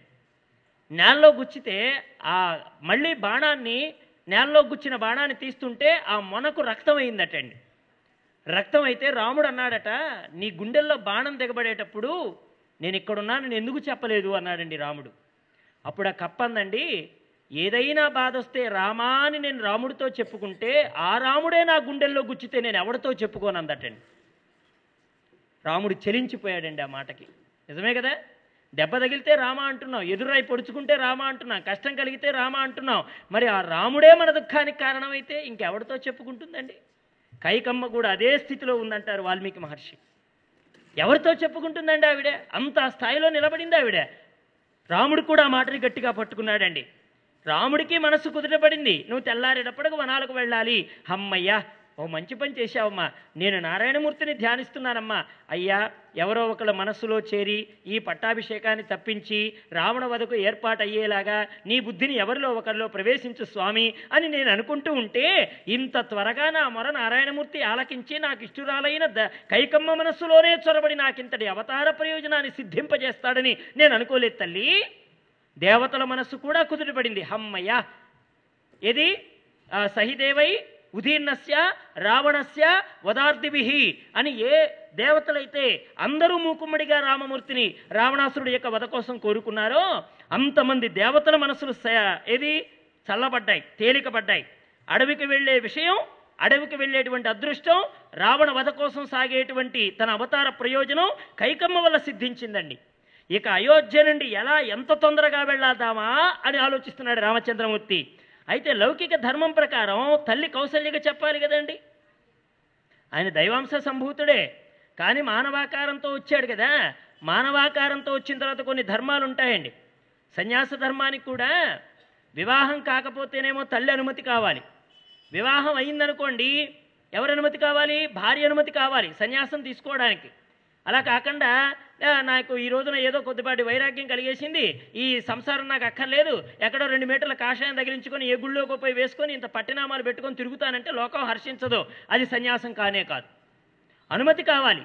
అలాగే తను ఇప్పుడు నారచీరలు కట్టబోతున్నాడు. నారచీరలు కట్టడానికి వనాలకు వెళ్ళడానికి ముందు తల్లి దగ్గరికి వెళ్ళి తన అనుమతి ఆవిడ ఆవిడ అనుమతి తీసుకోవాలి. అందుకని తల్లి దగ్గరికి వెళ్ళాడు. ఇలా అడగడంలో విశేషం తెలియని దశరథుడికి దుఃఖం వచ్చిందండి. లక్ష్మణుడికి కోపం వచ్చింది. ఈ వార్త తెలిసిన అంతఃపుర స్త్రీలందరూ పెద్దగా ఏడవడం మొదలెట్టారు. అయినా రాముడి ముఖంలో గాంభీర్యం తగ్గలేదు. తల్లి కౌసల్యకు చెప్పి భార్య సీత మనస్సుని ఊరడించి కైకమ్మకు చెప్పి దశరథుడికి నమస్కరించి దండకకు వెళ్ళి తన వైకుంఠపురంలో నిర్ణయించుకున్న ప్రకారం కథని నడిపింపజేసుకోవడం లౌకికంగా తాను మనుష్య రీతిగానే నడుచుకుంటూ ఉండడం చేయాలని లోలోపల భావించినటువంటి రామచంద్రమూర్తి పురుష సూక్తంలో చెప్పబడిన విధంగా ఏ తీరులో అయితే నారాయణమూర్తి తెల్లని పట్టు వస్త్రం ధరించి ధ్యానిస్తూ ఉండేటువంటి ఆ నారాయణమూర్తిని తలుచుకుంటూ ఉందో ఆ కౌసల్యమాత దగ్గరకు వెళ్ళి అమ్మా అని పిలిచాడండి. ఒక్కసారి కౌసల్యకి విగ్రహంలోని నారాయణుడు పలుకుతున్నాడా? నా కుమారుడు రాముడు పలుకుతున్నాడా? అని ఒక క్షణం ఆవిడ గగురుపాటు చెందిందండి. వెంటనే స్వామివారి వైపు ఆ విగ్రహం వైపు చూసి ఆయనే పిలిచాడు అన్నట్టుగా ఆపాదమస్తకం చూస్తుంది ఆయన్నే. అంటే స్వామి పలికితే ఎలా ఉంటుందో రాముడి పిలుపు అలా అనిపించింది. అంటే ఇప్పుడు రాముడి పిలుపు ఆవిడ ఎన్నిసార్లు విని ఉండలేదండి ఓసారి మీరు ఆలోచించండి రాముడి పిలుపు ఎన్నిసార్లు కౌసల్యాదేవి అమ్మా అమ్మా అని పిలుస్తుంటే విని ఉండలేదా ఆవిడే? ఈ రోజున రాముడు పిలుస్తుంటే నారాయణుడి విగ్రహాన్ని ఎందుకు చూస్తుంది? రాముడు నారాయణుడే సుమా. భగవంతుడు కూడా తాను బాలుడిగా వచ్చి మైమరిపింపజేస్తూ తన భావనని అప్పుడప్పుడు ప్రకటింపజేస్తూ ఉంటాడు. యశోదమ్మ దగ్గర కృష్ణుడిలాగా. మన్ను తిన్నప్పుడు నోట్లో సర్వలోకాల్ని చూపించాడు కదండి నారాయణమూర్తి. ఎన్నిసార్లు పాలు తాగలేదు ఎన్నిసార్లు వెన్న మింగలేదు ఎన్నిసార్లు ఆ యశోదమ్మ పెట్టిన అన్నాన్ని తినలేదు ఎన్నిసార్లు యశోదమ్మ దగ్గర నోరు తెరిచి పసిపిల్లవాడిగా పరమాత్మ ఆహారాన్ని స్వీకరించలేదు. ఎప్పుడూ కనపడని పర్వతాలు వనాలు ఇవన్నీ ఆ రోజున యశోదమ్మకి ఎందుకు కనపడ్డాయి? ఆయన సంకల్పం. పరమాత్మ సంకల్పం మాత్రం చేతనే యశోదమ్మ దృశ్యాన్నంతా గాంచగలిగింది. కలయో వైష్ణవమాయయో ఇతర సంకల్పార్థమో సత్యమో తలపన్నేరకయున్నదాననో యశోద యశోదాదేవిని కానో పరస్థలంబో బాలకుడెంత? ఆవిడ ఎన్ని విధాలుగా తలపోసింది అసలు నేను యశోదాదేవినే? ఇది వైకుంఠమా? వీడి పిల్లాడేనా? ఇది కలగంటున్నానా? లేక వైష్ణవమాయ? ఇది గోలోకమా? లేకపోతే ఇతని ముఖంలో ఇంత కనపడడానికి కారణం ఏమిటి అని ఆలోచించి చూసిన ఆవిడకి మళ్ళీ తన మాయని ప్రసరింపజేశాడు నారాయణమూర్తి. మళ్ళీ అప్పుడు ఆవిడ ఎలా భావన చేసిందండి? పిల్లవాడిలాగానే భావన చేసింది. అలాగే కౌసల్యాదేవి రామ రాముడు అమ్మా అని పిలిస్తే ఆ నారాయణమూర్తి విగ్రహం వైపు చూసింది ఆవిడ. పలుకు ఇతడిలో నుంచి వస్తుందా? అంటే అలా నారాయణమూర్తి పలికి పలికాడు ఆవిడతో. వెంటనే మళ్ళీ అమ్మా అన్నాడు ఆయన. అనగానే మళ్ళీ వెనక్కి తిరిగి చూసింది ఈ వైపు నుంచి వస్తోంది పిలుపు. వెనక్కి తిరిగి చూస్తే వెంటనే తన రామచంద్రమూర్తి కనిపించాడండి. ఎలా కనిపించాడు? ధ్యానింపబడేటువంటి పరమాత్మే స్వయంగా వచ్చి తనతో పలుకుతున్నాడా అన్నట్టుగా అనిపించిందండి ఆవిడికి. ఆ తల్లికి వెంటనే బంగారు ఆసనాన్ని ఇవ్వబోయిందండి. నాయన ఇదిగో ఆసనం స్వీకరించు దీని మీద కూర్చో అని కౌసల్య అనగానే అమ్మా విష్ఠరాసనం మీద కూర్చోవలసిన కాలం వచ్చిందమ్మా. విష్ఠరాసనం అంటే అర్థం ఏమిటి? యాభై దర్భలతో చేయబడిన ఆసనాన్ని విష్ఠరాసనం అంటారు. యాభై దర్భలు లెక్క వేసి పెడతారు. ఆ యాభై దర్భల మీద కూర్చోవలసిన రోజులు వచ్చాయమ్మా విష్ఠరాసనం మీద కూర్చోవలసిన రోజులు వచ్చాయమ్మా అని చెప్తూ దేవి నూనం నజానిషే మహద్భాయుముపస్థితం ఇదం చవ దుఃఖాయ వైదేహ్య లక్ష్మణస్య చ. అమ్మా తల్లి నిజం నీకు తెలియదమ్మా అన్నాడు. ఏ నిజం నీకు తెలియదు? నేను విష్ణువుననే నిజం నీకు తెలియదమ్మా. అహం వేద్మి మహాత్మానం రామం సత్య పరాక్రమం వశిష్ఠోపి మహాతేజా ఏచేమి తపస్సి స్థితా. ఇది వాళ్ళకు మాత్రమే తెలుసమ్మా. కానీ నీకు తెలియదు. ఒక భయంకరమైన స్థితి పరిస్థితి వచ్చింది. ఏమిటా పరిస్థితి? రావణాసురుడనేటువంటి వాడి వల్ల లోకానికి బాధ కలగడం. అది నీకు తెలియదమ్మా. నేను అరణ్యాలకు పోబోవడం. రావణాసురుడి వల్ల లోకానికి భయం కలగడం నాకు కష్టాన్ని కలిగించేదే. కానీ నేను అరణ్యానికి పోవడం మాత్రం నీకు భయాన్ని కలిగిస్తుంది. నా భక్తులైన వాళ్ళకు క్షేమాన్ని కలిగిస్తుంది. ఏమండి? నారాయణమూర్తి చేతిలో సుదర్శన చక్రం.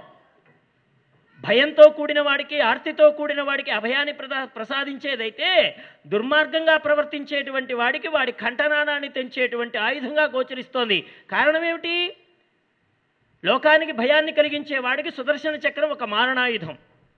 కానీ ఆర్తితో కూడి నారాయణుడిని రక్షణ పొందాలని ప్రయత్నం చేసేవాడికి ఆయన సుదర్శన చక్రం ఒక అభయహస్తం. అది ఆయన ఎల్లప్పుడూ కాపాడుతుంటోంది. ఏమండి? దూర్వాసుడికి సుదర్శన చక్రం ఎలా కనిపించిందండి? ఏకాదశి వ్రతంలో మరణ సదృశంగా కనిపించింది. అదే అంబరీషుడికి అదే సుదర్శన చక్రం ఎలా కనిపించిందండి? ఆయన రక్షణకు వచ్చినటువంటి నారాయణమూర్తి యొక్క అభయహస్తంలాగా అనిపించింది. ఒకే సుదర్శన చక్రము రెండు విధాలైన మనుష్యులకి రెండు విధాలైన భావన ఎందుకు కనిగింపజేసింది ఒకటి భాగవతాపచారం చేసిన వాడికి అది మరణ సదృశ్యం ఏ భాగవతుడైతే ఆర్తితో కూడి నారాయణమూర్తిని శరణ వేడాడో ఆయనకు అది అభయ ప్రదర్శనం. అటువంటి చక్రం అన్నమాట అది. అటువంటిది రామచంద్రమూర్తి యొక్క దివ్యమైనటువంటి అవతార రహస్యం. దాని గురించి చెప్తున్నాడు ఆయన. అమ్మా నేను అడవులకు పోవడం అనేది నీకు దుఃఖాన్ని కలిగిస్తుంది లోకానికి క్షేమాన్ని కలిగిస్తుంది. నేను చెప్పబోయేది నీకు సీతకి లక్ష్మణుడికి దుఃఖాన్ని కలిగిస్తుందమ్మా. భయపడకమ్మా. తండ్రి ఆజ్ఞ ప్రకారం పద్నాలుగు సంవత్సరాలు దండకారణ్యంలో తాపసుడిగా నేను జీవించాలమ్మా. నీ యోగక్షేమాల్ని మన భరతుడు యువరాజై చూస్తాడమ్మా. తాపసుణ్ణి కావలసిన నేను ఇలా బంగారు ఆసనం మీద కూర్చోకూడదమ్మా అని రాముడు పలుకుతుంటే ఆమె మొదలు నడకబడినటువంటి అరటి చెట్టు ఎలా ఉంటుందో అలా కూలిపోయిందనమాట ఎలాగైతే రాముడు రావణాసురుడి వధన చేయవలసిన విష్ణు స్థితికి ఎదిగిపోయిన తరుణంలో కైకమ్మ దేవతల పనిని సానుకూలపరిచే దేవదూత స్థితికి ఎదిగిపోయిన ఆ తరుణంలో కౌసల్య రాముణ్ణి ఇంకా తన పుత్రుడిగానే భావిస్తూ ఇలా అంటోంది. దైవశక్తి మానవుడి యొక్క నిర్ణయము ఎలా ఉంటుంది? ఈ నిర్ణయము దైవశక్తికి మధ్య జరిగే సంభాషణలు ఎలా ఉంటాయో కౌసల్య రాముడి మధ్య చూపిస్తున్నాడు వాల్మీకి మహర్షి. రామా దుఃఖాన్ని అనుభవించడానికే నేను పుట్టి ఉంటాను రా నా పుట్టుక భగవంతుడు అందుకోసమే ఇచ్చుంటాడు రామా. నువ్వు పుట్టక పూర్వం నేను గొడ్రాళ్ళవుతానేమో అని భయం. అప్పుడు కేవలం సంతాన దుఃఖమే ఉండేది వేరే దుఃఖం నాకు లేదు.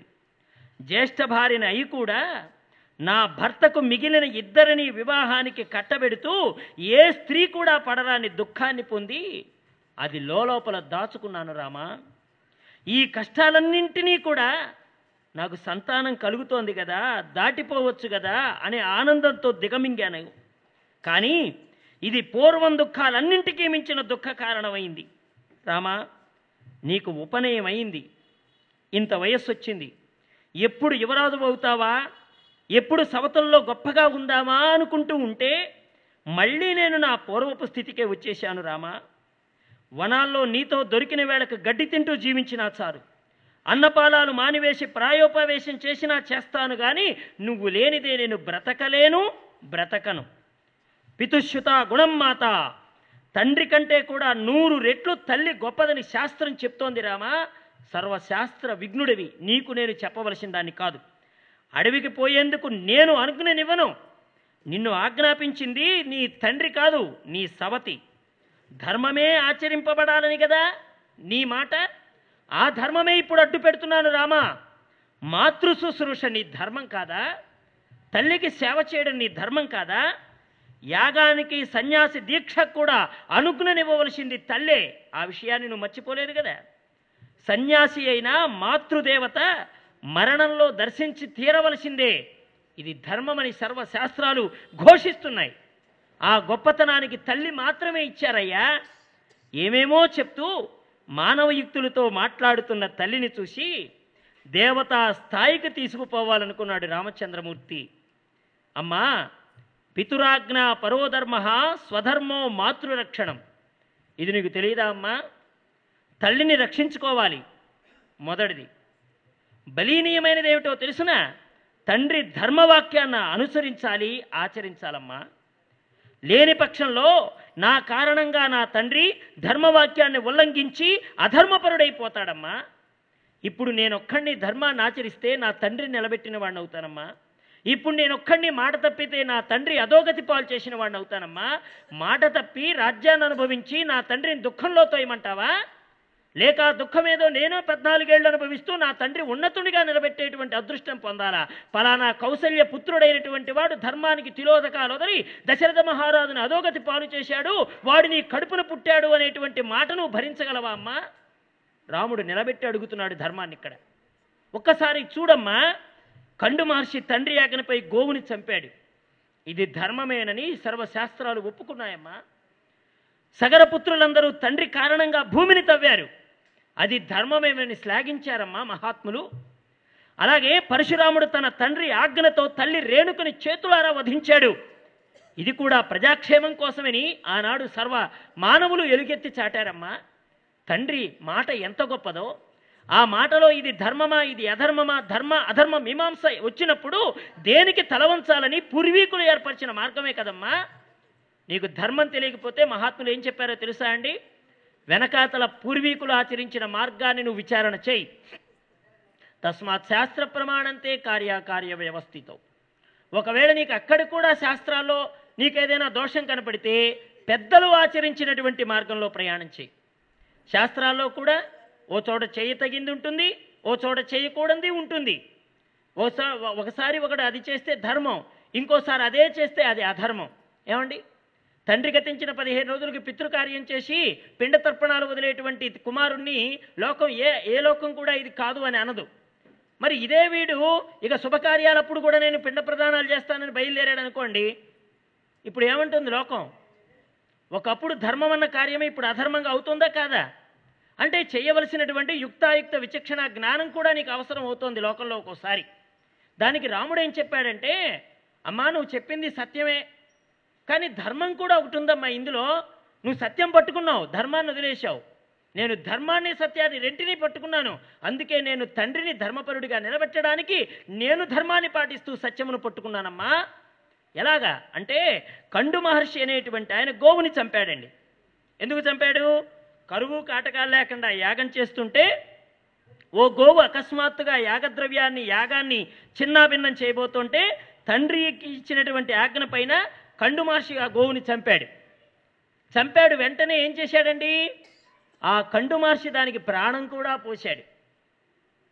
లోకంలో ఏదైనా ఒక కార్యం చేయమంటే బాగా వెంటనే అది చేసేయడం చేసేసిన తర్వాత అదే పని గురువు గారు చెప్పారనుకోండి ఈ పని నాకు చెప్పలేదని దాటేయడం. ఒక పనిని చేయమంటే చేసేస్తామండి వెంట వెంటనే చేసేస్తాం. అది మన చేతుల్లో ఉంటే. గ్లాసు పగలగొట్టడం ఎంత తేలికో దాన్ని అలాగే అతికించమని గురుదేవులు చెప్పారనుకోండి పగలగొట్టమన్నారు కాబట్టి గురువాక్యం పాటించాను. ఇప్పుడు అతికించమంటే నా వల్ల అవుతుందని పోండి. మీరేం చేసుకుంటారో చేసుకోండి. నా వల్ల అయితే కాదు. అదేంటి ఆ పగలగొట్టమంది నేనేగా నా మాట మీద పగలగొట్టి ఇప్పుడు అతికించమంటున్నాను. అతికించంటే గురువాక్యం పగలగొట్టడం వరకు అయితే ఓకే. అతికించమంటే నా వల్ల ఎలా అవుతుంది? కాదు. మరి గురువాక్యం పగలగొట్టడం అయితే అతికించమంది కూడా గురువాక్యమే. మరి దేని పాటిస్తావు? చేయగలిగిన సత్తా నీలో ఉందా? అది దేని వల్ల వస్తుంది? కండు మనిషి గోవుని చంపాడు. ఎందుకు చంపాడు? కరువు కాటకాలు జరుగుతున్నాయి. యజ్ఞయాగాదులు జరుగుతున్నాయి. యజ్ఞయాగాదులు జరిగినప్పుడు అక్కడ అక్కడ ఉండేటువంటి హోమద్రవ్యాలు పవిత్రమైన వస్తువుల్ని అలా పాడు చేస్తున్నటువంటి సమయంలో యాగశాలలో ప్రవేశించిన కారణం చేత గోవుని చంపమన్నాడు చంపేశాడు. ఇప్పుడు తండ్రి ఏమన్నాడు? బ్రతికించమన్నాడు. వెంటనే ఆయన ఏమన్నాడు?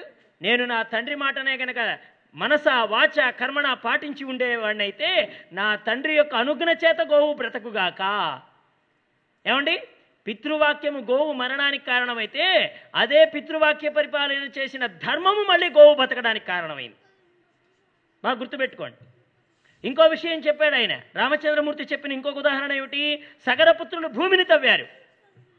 భూమిని తవ్వారు. ఆ భూమిని తవ్వినందువల్ల ఏమైంది? సర్వజీవులు మొత్తం కూడా వెళ్ళి బ్రహ్మగారి దగ్గరికి వెళ్ళి అయ్యా వాళ్ళు తవ్వుకుంటూ పోతుంటే మేము బ్రతకలేకపోతున్నామని ఏడుస్తూ వాళ్ళ దగ్గరికి వెడితే వాళ్ళు భస్మరాసులుగా మిగిలిపోతే తండ్రి మాట కోసం ఇంత దారుణమైన దుఃఖాన్ని కూడా సహించారు కాబట్టి వీళ్ళు ఊర్ధ్వలోకాలకు పోయే గంగ కూడా వీరి వంశంలోనే వస్తుంది. అది సాగరంగా ప్రసిద్ధికి ఎక్కుతోందని మహాత్ముల యొక్క ఆశీర్వచన ఫలితంగా దుఃఖాన్ని అనుభవించారు.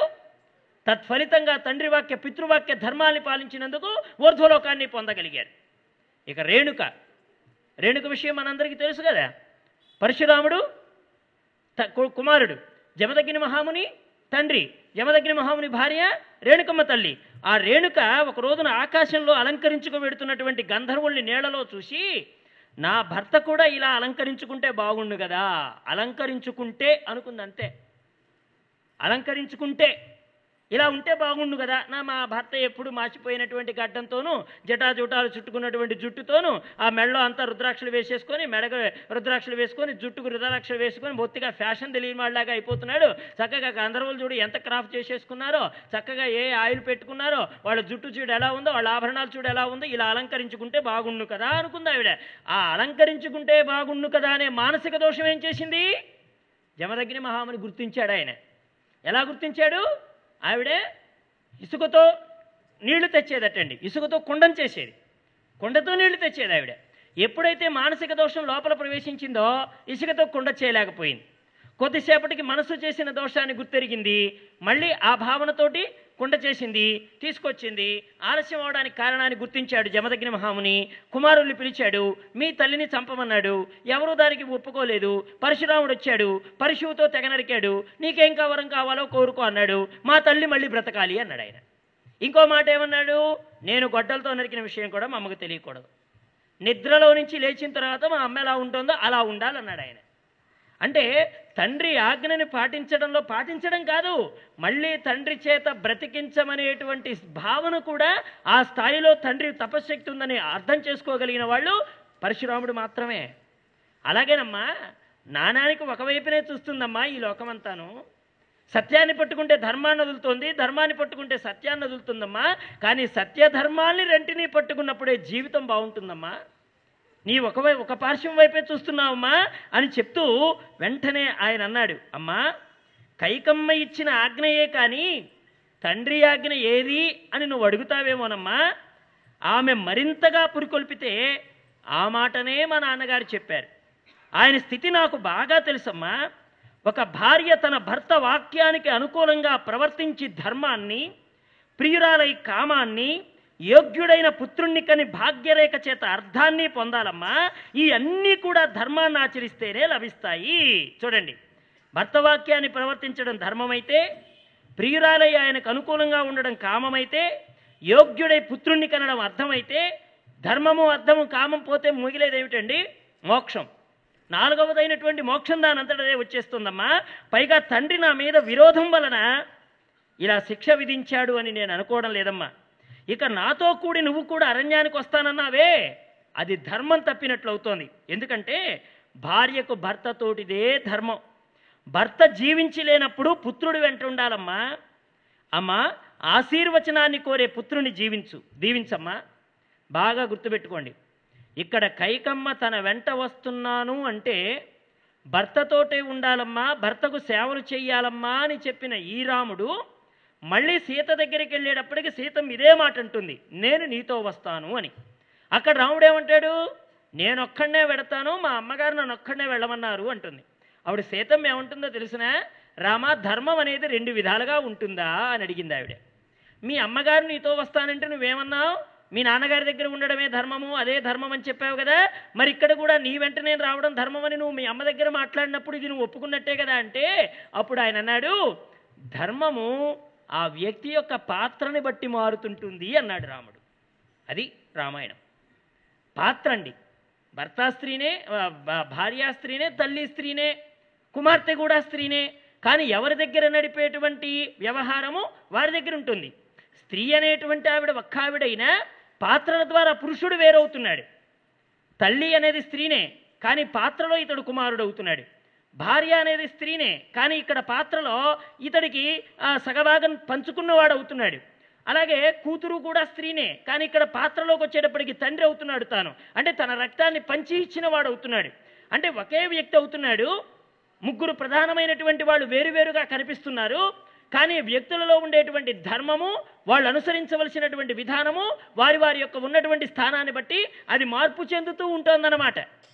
దాన్ని గుర్తించే ప్రయత్నం చేయమంటోంది రామాయణం. అందుకనే అయోధ్యాకాండలో ప్రతి ఒక్కళ్ళు మాట్లాడే మాటని పట్టుకోవాలి. ఎందుకంటే మాటని పట్టుకోవడంతోనే కొన్ని కొన్నిసార్లు ఇబ్బంది పడాల్సి వచ్చింది.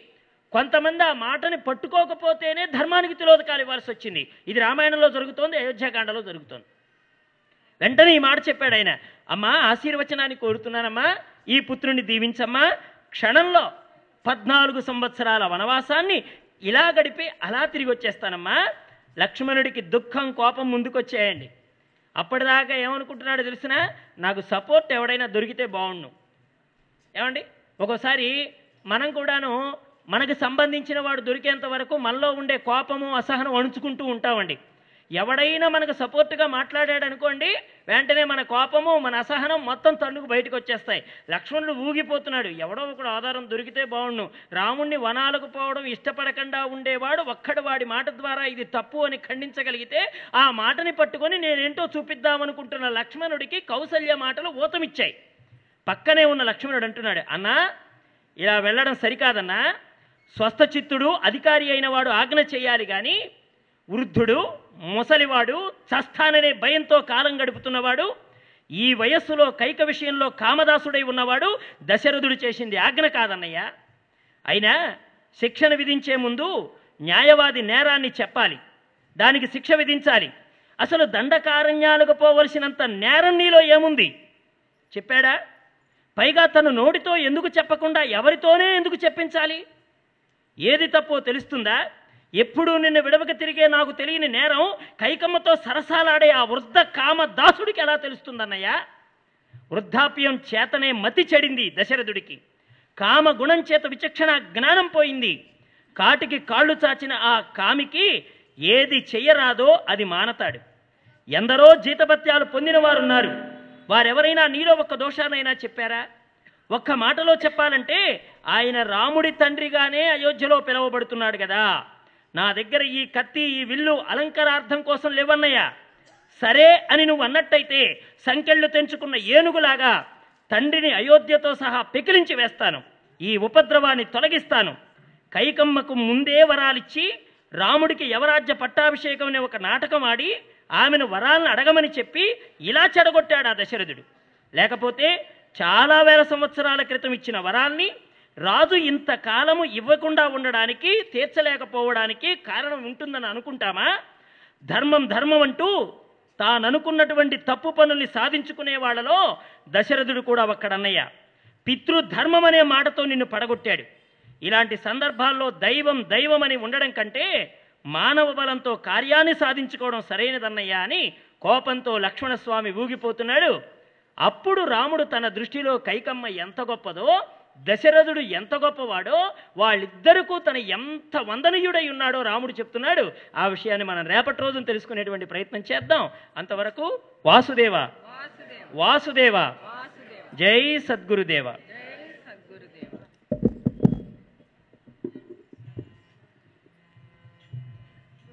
ధారిణి